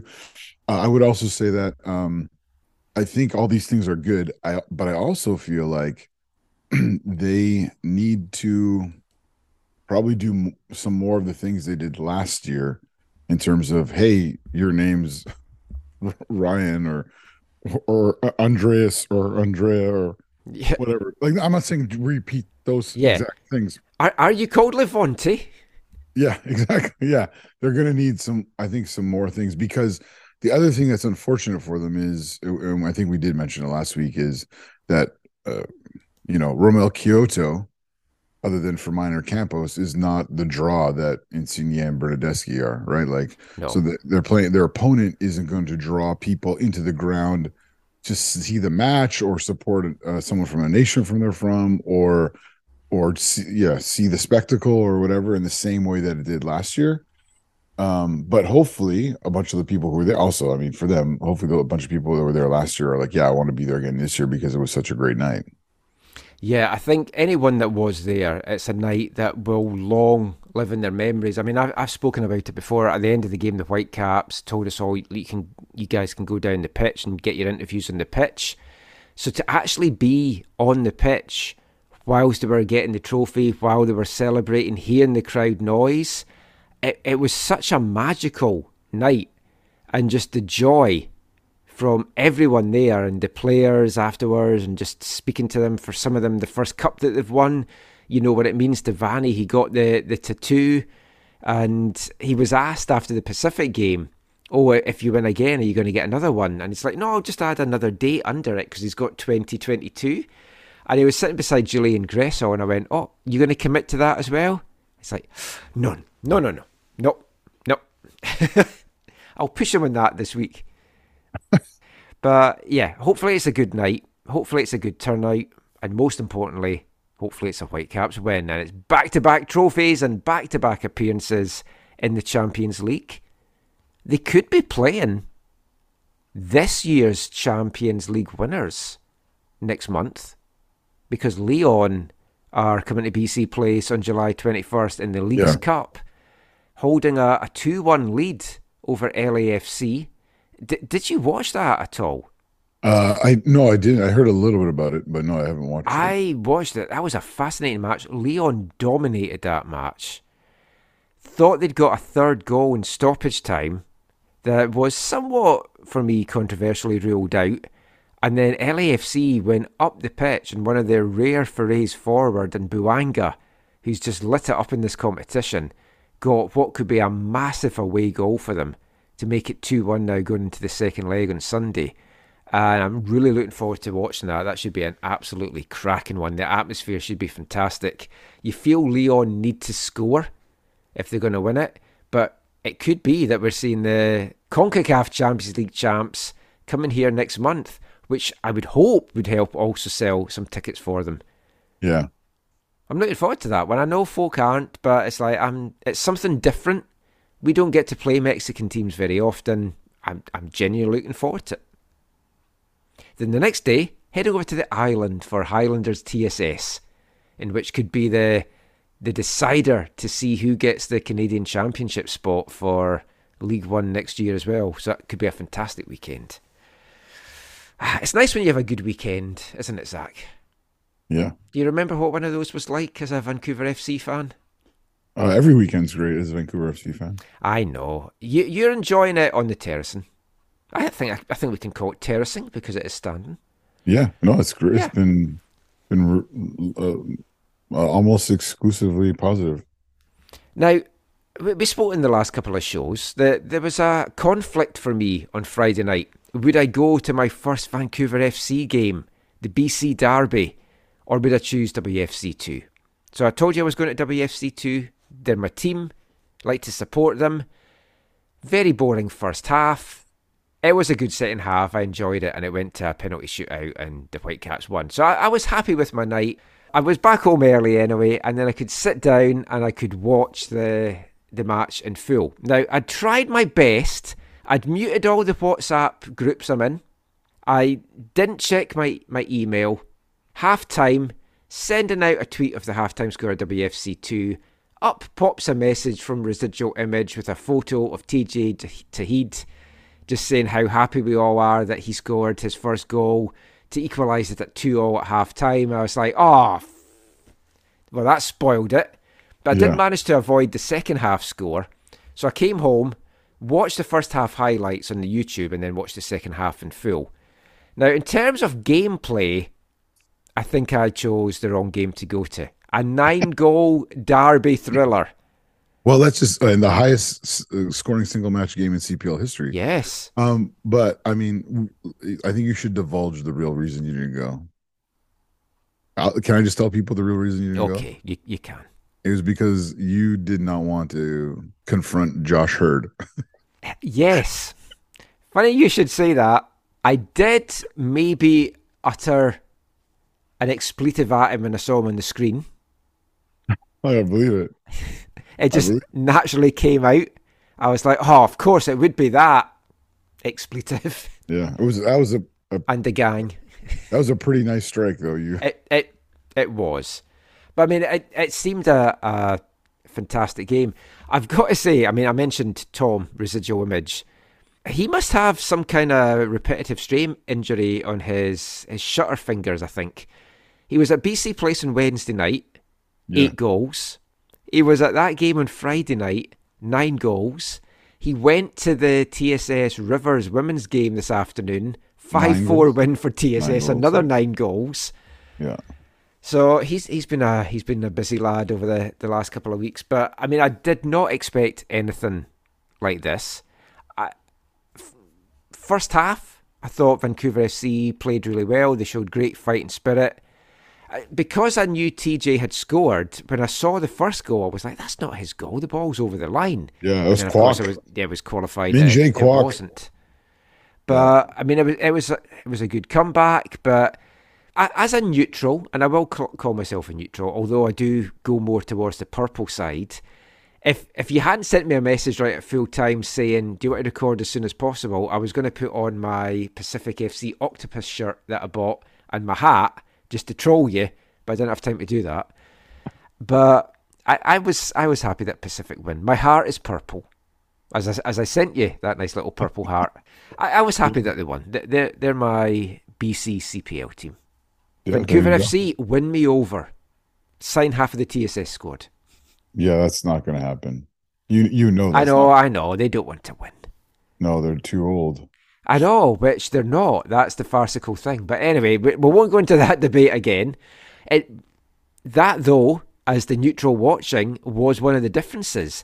you had a, a much more experienced, older headed Pacific side for me that's got experience in this league, experience playing together, that just seemed a step above Vancouver FC uh, in many areas of the pitch. Maybe not Yeah. goalkeeping. Yeah, yeah, definitely not goalkeeping. Um, uh, uh, without Caden Chung, the significant loss. Yeah. You and I have talked. Uh, we won't go into the details now. There's a there, there was a signing for for Vancouver FC that that uh you know didn't come. Well, it happened, but it wasn't. He wasn't able to you know come and play. So I think there's a significant hole in the team. Also, Sandoval. Well, Sandoval wasn't. I don't think fit to start, but came on for TJ in the second half, which I would argue maybe uh, would have been better if they just left TJ on because Sandoval. Uh, we were talking about it at the, the stadium. I can't remember who said it, um, but Sandoval is, a, is has got a little bit of a Davide Cumento to him, where where he you know can be you know uh, creative going forward, but maybe isn't as solid defensive defensively, and so That's fair.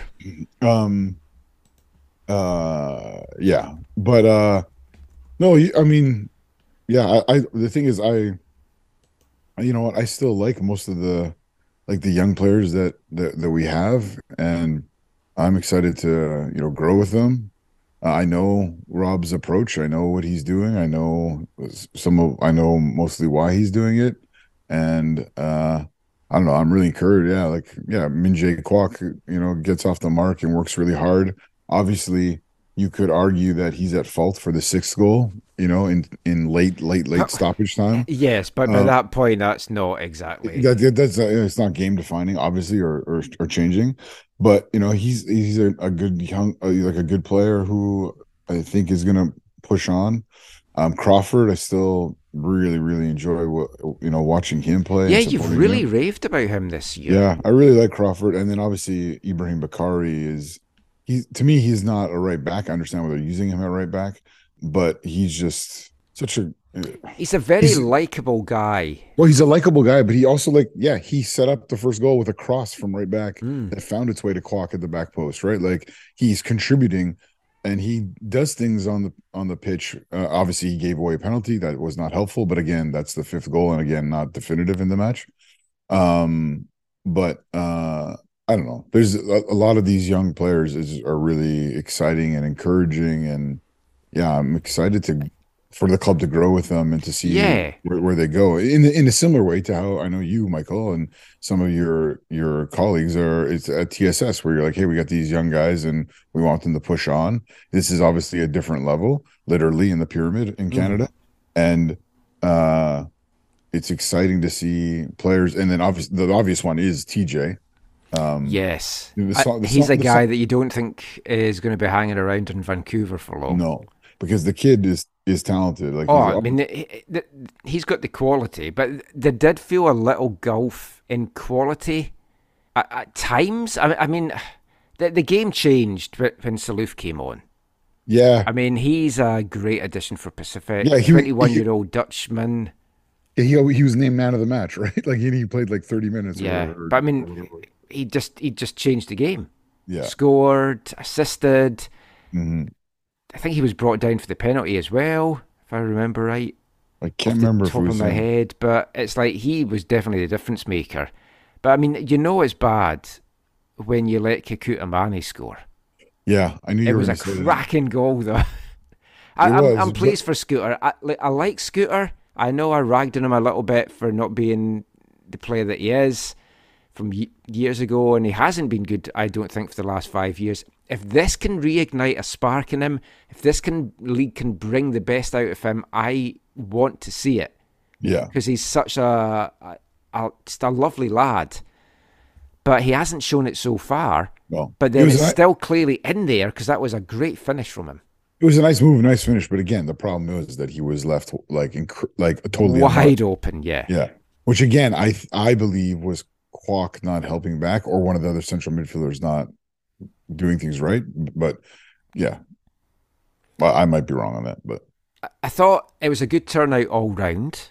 I, I was Well, hoping it would. I was a little concerned. 3,400 I heard was the announced. yeah, that's, that's what I heard. Uh, it, yeah. So this is one of those times where it was announced at 3,400, but then when you compare it to the last two games, it felt like more more than 3,400 because both those games, I'm pretty sure, like the um percentage of uh tickets sold to people on the ground was much lower for those Mhm. games, whereas this one was much higher. I would would be my guesstimate, right? There was of the 34 3,400 what did that announces that's tickets sold. I would say a much higher percentage of them were actually in the stadium, where those other games, the percentage would have been low, like low. You know what I'm saying? Does that make sense? What I'm saying? Oh, no, yeah. And so it felt because I remember when we heard that, we're like, it feels like there's a little bit more because most of the East Stand was sold. The West Stand was uh kind of between those two games and opening day, so it was not full, but there was more people in it by far. And then the end a little bit the same, but then there was all people on the the grassy knoll on the on the on the north side, and um yeah. Anyways, just it felt um it felt more than 34, but that's obviously probably not going to lower the number. I thought it was Um, a good turnout from the Pacific fans as well. Yeah, there was between For a 50 Friday night game, I mean, that's that was a good turnout from them. Yeah, there was between 50 and 60 Lakeside boys, and then like approximately uh, a hundred like f- family and friends of the players and stuff, is what I was told. Oh, when we're talking about the attendance for the Whitecaps Montreal game, Joel Waterman will be bringing about a Yeah. 100 fans to that, so at least that will get the the fans out. Well, yeah, totally. Mm. Yeah, he'll have a good contingent, you would imagine. But it seemed for from your section as well with the fanatics, it seemed a, a good turnout. It was you could hear both sets of fans in the broadcast as well, and I love what you've done tifo wise, banner wise at the. Do you get the tifo? Yeah, um, you might not have seen the. I saw I Tom's. put them. Yeah, I, so- yeah, can you can you send me Tom's photo? Actually, I would like to use that. yeah, I sure. credit credit him, but obviously mix use it in uh, some of our stuff, our posts or whatever. Yeah, you- But you- yeah, so I you- thought the Eagles' nest's looking superb back there. Well, you you understand, right? Like you understand the display. The Cure were playing on Friday. Oh yeah, Friday I'm in love. Oh, I didn't know Yeah. they were playing on Friday. They were playing Friday night in Vancouver. Oh, So it's we just did red placards and then the word banner at the top. It's Friday, we're in love, and then a heart with an yes. eagle. Yeah, Are, are you going to do any other Cure songs for your? I don't don't so. don't do killing an Arab because that probably will get you. Yeah, you. that'd be good. Yeah, yeah. yeah. my- thanks for bringing that up, Mike. No, yeah, I, I saw Tom's photo. Uh, uh, Tom's buddy Couch Ultras took a nice photo too of it. Yeah, that was a good display. I like the big banner "Welcome to the Dark Side," even though you ripped it off from BB5. But I like that at the back of the, the stand as well. I think that's good. Well, well, that's or bottom of the the stand, Yeah. rather. Well, that's because there's so much space to fill, and so for now, we we- typically we wouldn't use a, something that was in a display as a railing banner, but for now, while we're things are still early. It's like yeah, Ah. yeah, we, we'd rather fill the whole thing, right? Yeah, I, So- I think it's very striking though, and Yeah. you've got the the Valley one as well. Yeah, that's our all weather one. So we bought so when on rainy days that'll be there, whereas most of the other ones won't. I, I genuinely, I know that's not what you're wanting to do permanently, but I think the two of them are really striking. They make a very big visual impact. If Yeah. you're just flicking it on, it really pops out at you. Oh, it's good to hear. I'll tell the people. Um, yeah, Uh, that that it's Friday. It's it's Friday. We're in love again. That'll probably hang as a railing banner on. We have like I think two more Friday night matches. It- well, uh, did this pick up on the broadcast? I w- and I'm not the greatest judge of these kinds of things, but there's only the, the four um lights in the corner. It felt really dark at the end of the game. I, I didn't pick it up on the broadcast, but Tom's photos looked very dark, and I was like, "Whoa!" I don't Yeah. remember it being that. It was it was glorious sunshine when I left Swan Guard, and it Oh, was no, it- bright, and I was like, "Oh." It was great until maybe the last 15 minutes. Kind of like with the score. It kind of went Mm. dark with the score. The Yeah. score. All in all, you, you're happy with the direction that the team's going. I, genuine question.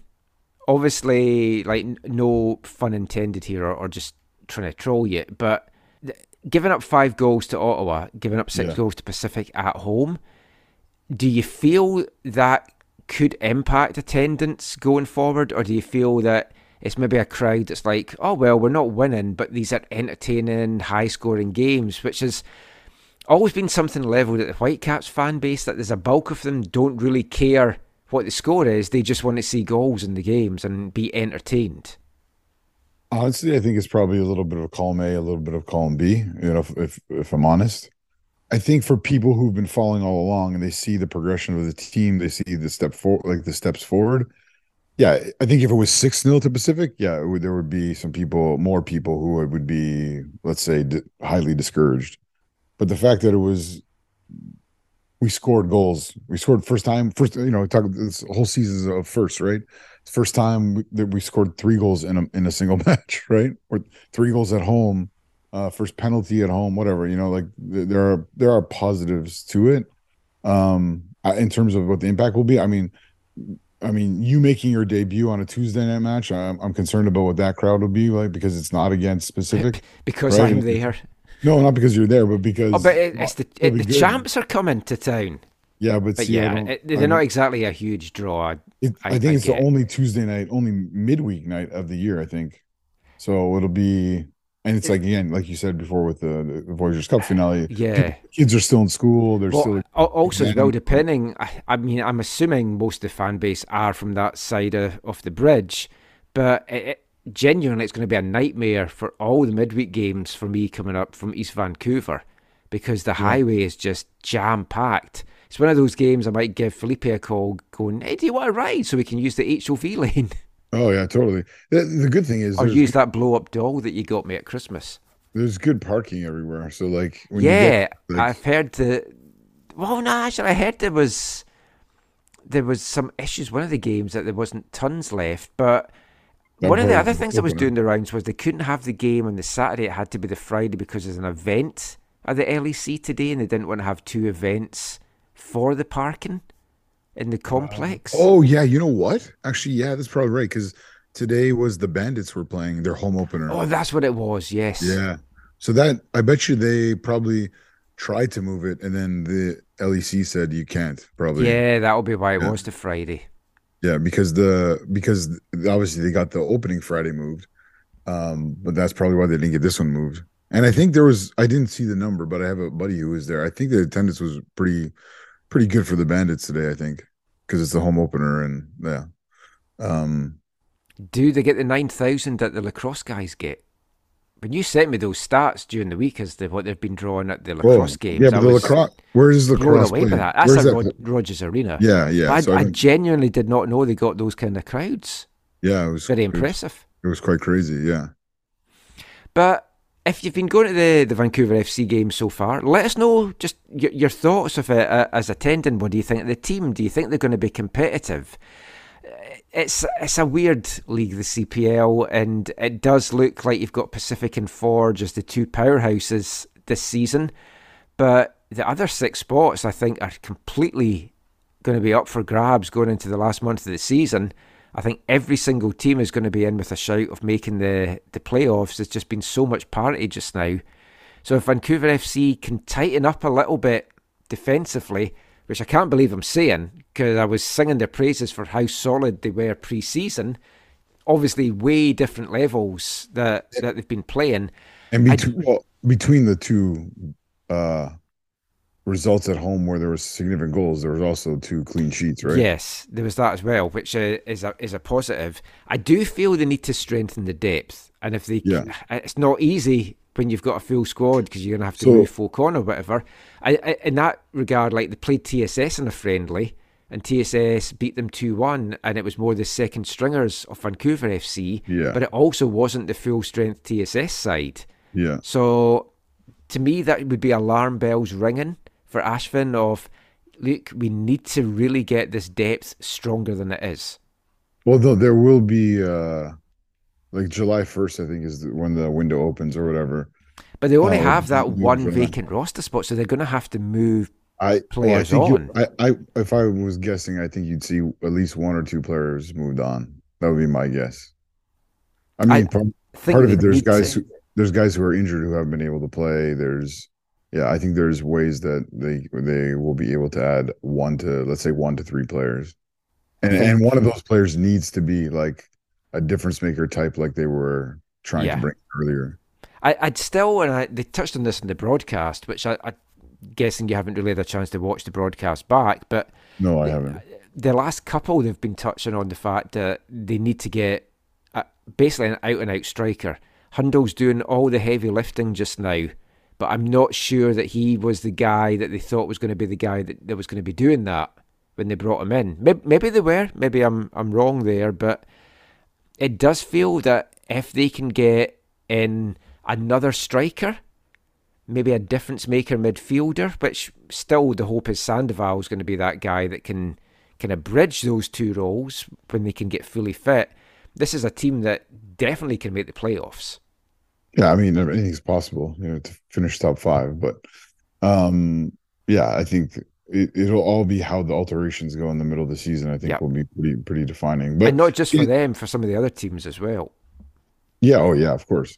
Uh, but yeah, I like as as uh, not ideal as the result was for me. It was still like whenever you do a display that you again you have a, a significant amount of people pouring their heart into getting it ready, and then you have you know whatever 200 people, 150 to 200 people help pull off, and you know you have the Irving family, and you have you know you know people you would you would know you know like Claudio was there with a few of the prawn siders who, who um uh one of them who has season tickets I know for sure. And yeah it was it, it was just it was fun.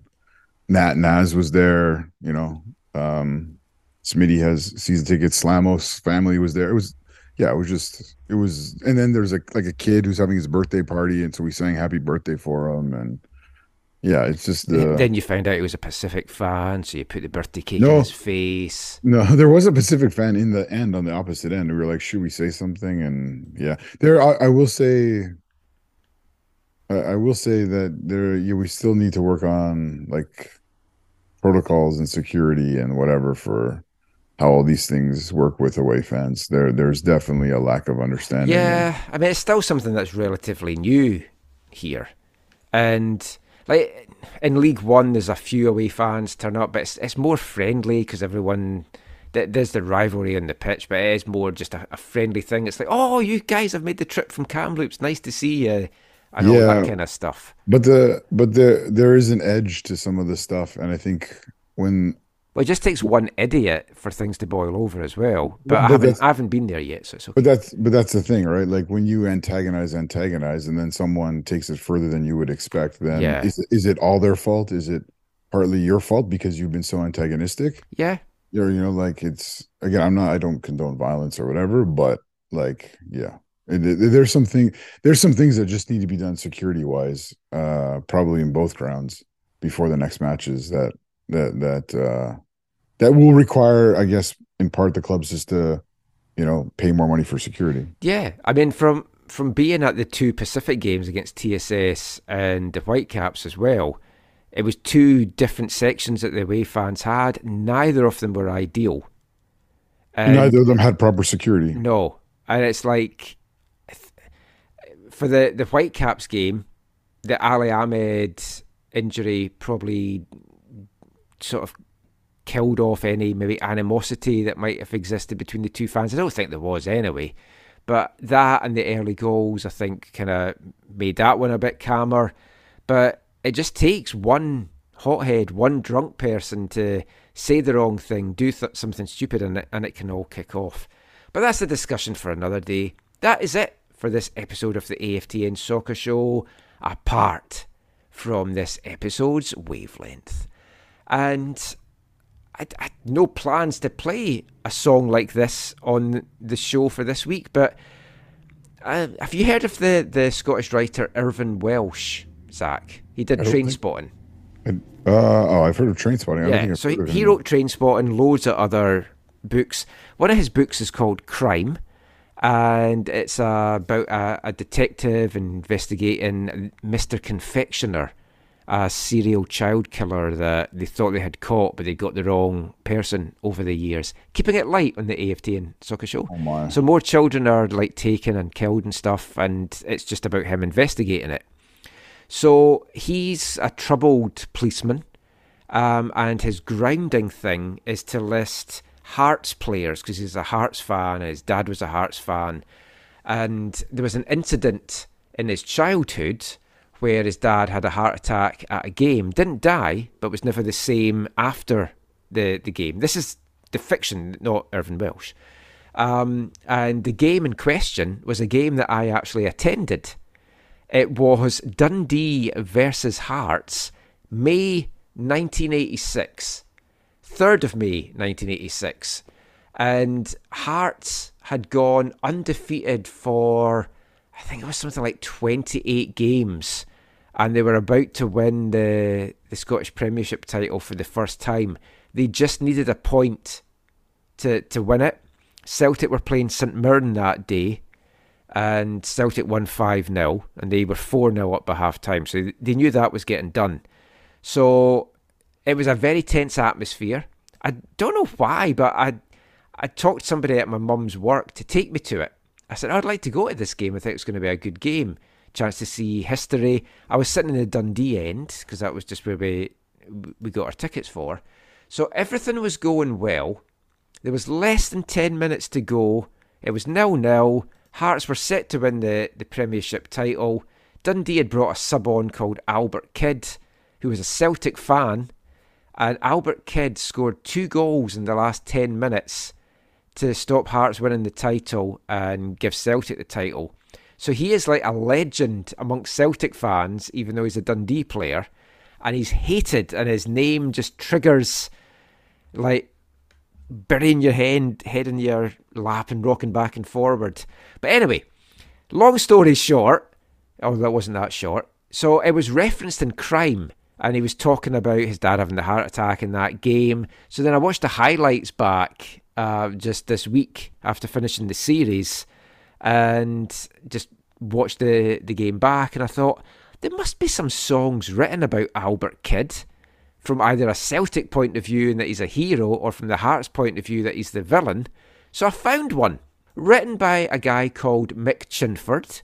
It's performed by a number of bands, so I've picked the version by a band called Glasnevin because I like this one. It's like a cross between Glasvegas and Pat Nevin. And this is a song released in 2020, and it's just called Albert Kidd. But it's a corner to Dundee over on that far side. A high and curling ball is let it down by Brown. It's in the net and a goal! A goal there by Albert Kidd.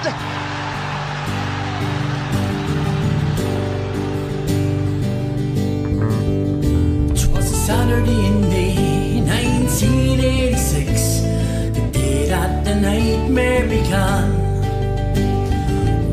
Were on to win the league. Celtic were six to one. Oh, the Ricky was buzzing, and the tickets were scarce. As champions elect, we would be. We had a few drinks, sang a few songs, then headed off to play Dundee. Twelve o'clock noon, and the buses arrived in a fleet of a thousand or more. We promised our friends we'd bring back the league, not knowing what lay in store. As our bus made its way up Gorgie Road, our new song we sang it with pride. One o'clock came and the last bus pulled out. 'Twas a day our lovely team died. The and the banners they crack in the wind as we tear up the 85. We felt so excited, we just had to win. It felt good just being alive. Our buses we left in sanitized streets as we all crammed into the crowd. Whistle was blown, and Dens Park was a great wall of sound.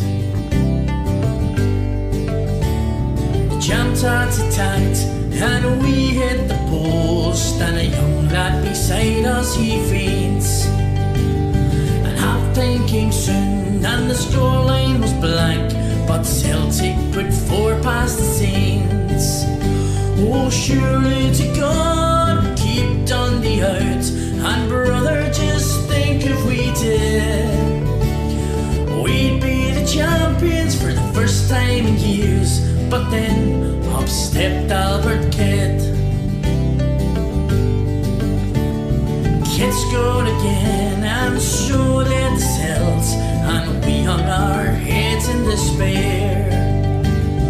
No one believed that we'd lost the lead with just seven minutes to spare. Some of our players they fled in dismay and looked for a good place to hide. We stood around, helpless, confused, the day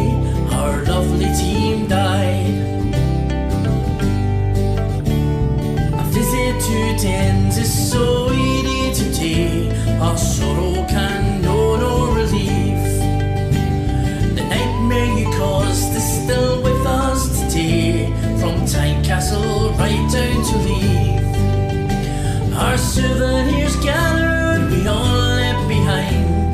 The programs and tickets are gone, but the air speaks a deafening silence, and the name Albert Kidd lingers on.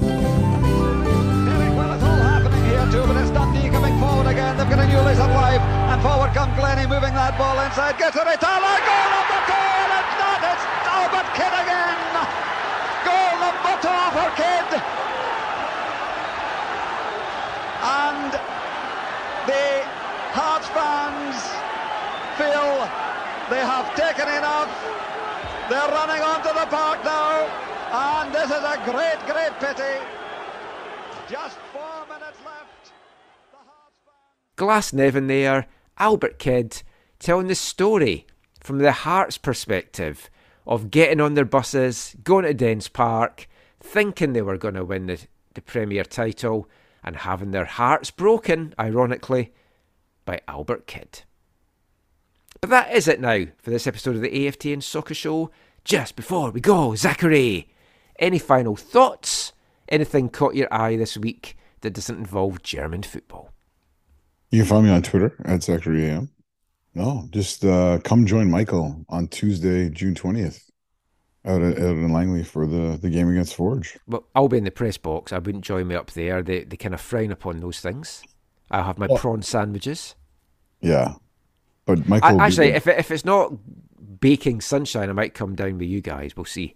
yeah, actually, I'm hoping that that's not the first uh, wet wet match. I would quite enjoy that. Actually, again, the weather at the game this, on Friday was it was great. Like I felt like, uh, yeah, I don't even need this bucket hat. I sunscreen maybe for me because I'm kind of like you a little bit. Um, but in the second half, I was like, I could maybe use a hoodie. I I was wearing a fleece hoodie because Yeah. when you're under the stand in Swan Guard, it's freezing. Oh yeah, And even with that, I was a little bit chilled as well. But yeah, looking forward to that. Finally going to get out to a game there, and then once we get into July, I'll be pretty much at every every game after that. There's not really any clashes. Maybe one or two with UBC. I haven't got the UBC schedule yet. Um, last thing I want to say is our other podcast that we do, our East Fife podcast, Glory Days of Gold. Check that out if you just want to hear some fun football talk about Scottish football. But check out our Twitter account. It's just Glory Days of Gold because we've got a, a fundraiser, a GoFundMe at the moment. Uh, one of our players, Sam Denham, got injured in the first couple of minutes of the second leg of our playoff promotion playoff game, um, and it's an ACL tear. And he's a part-time footballer, as everyone at East Fife's level is.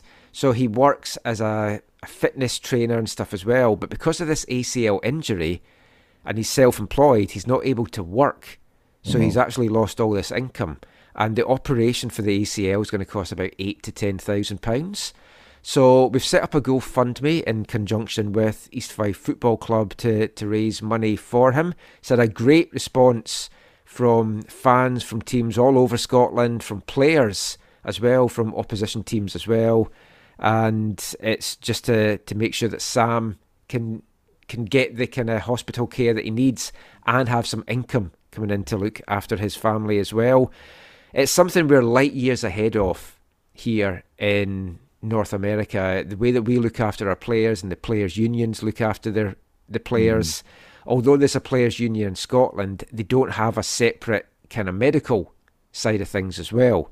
So we were talking to one of our former players who had been told that he'd been offered this deal of a set amount per game and then quite a high goal bonus, or he could take a higher amount per game and a much lower goal bonus. So he took the higher amount per game, and with the extra money, he put that to get him private health insurance in case he got injured.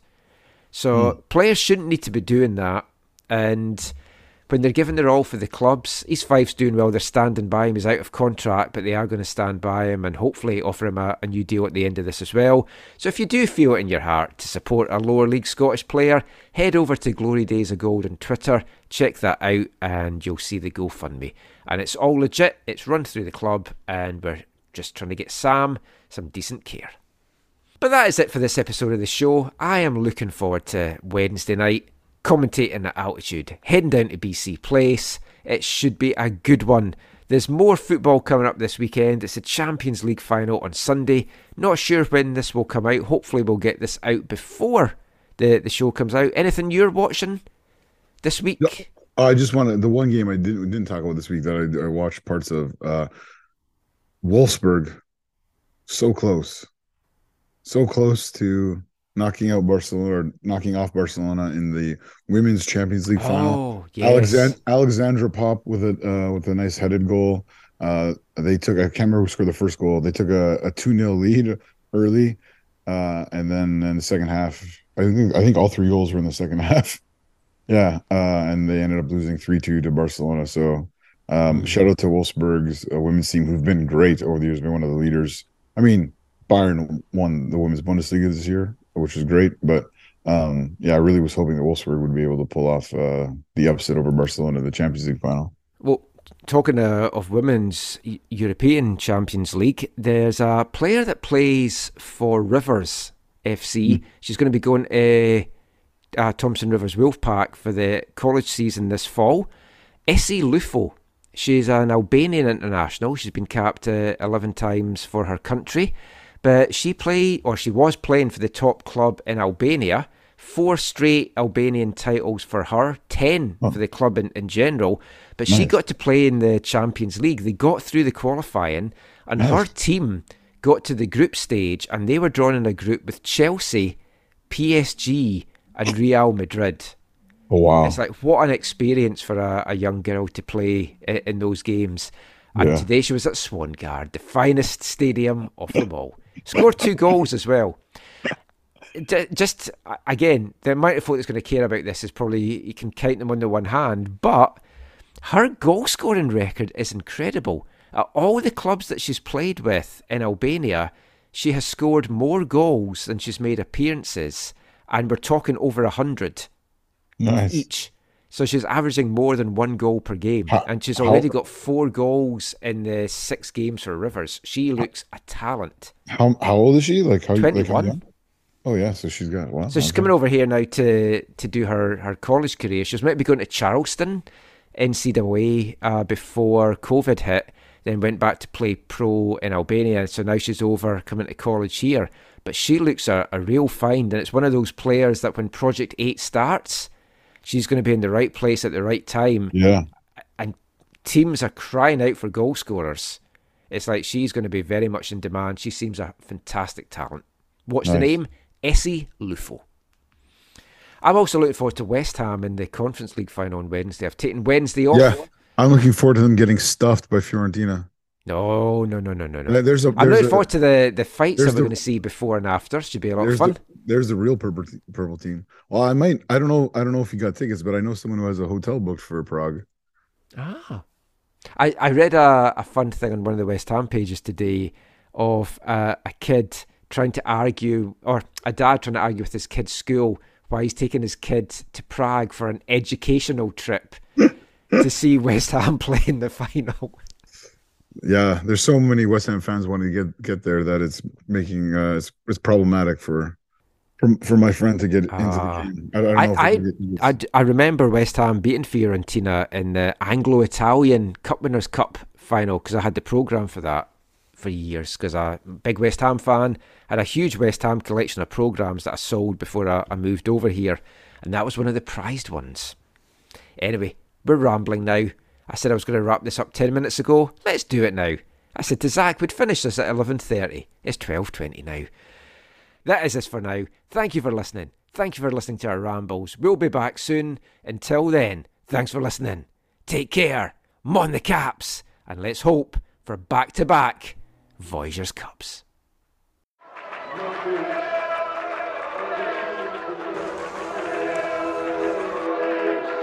Going to your first match is an experience you never forget.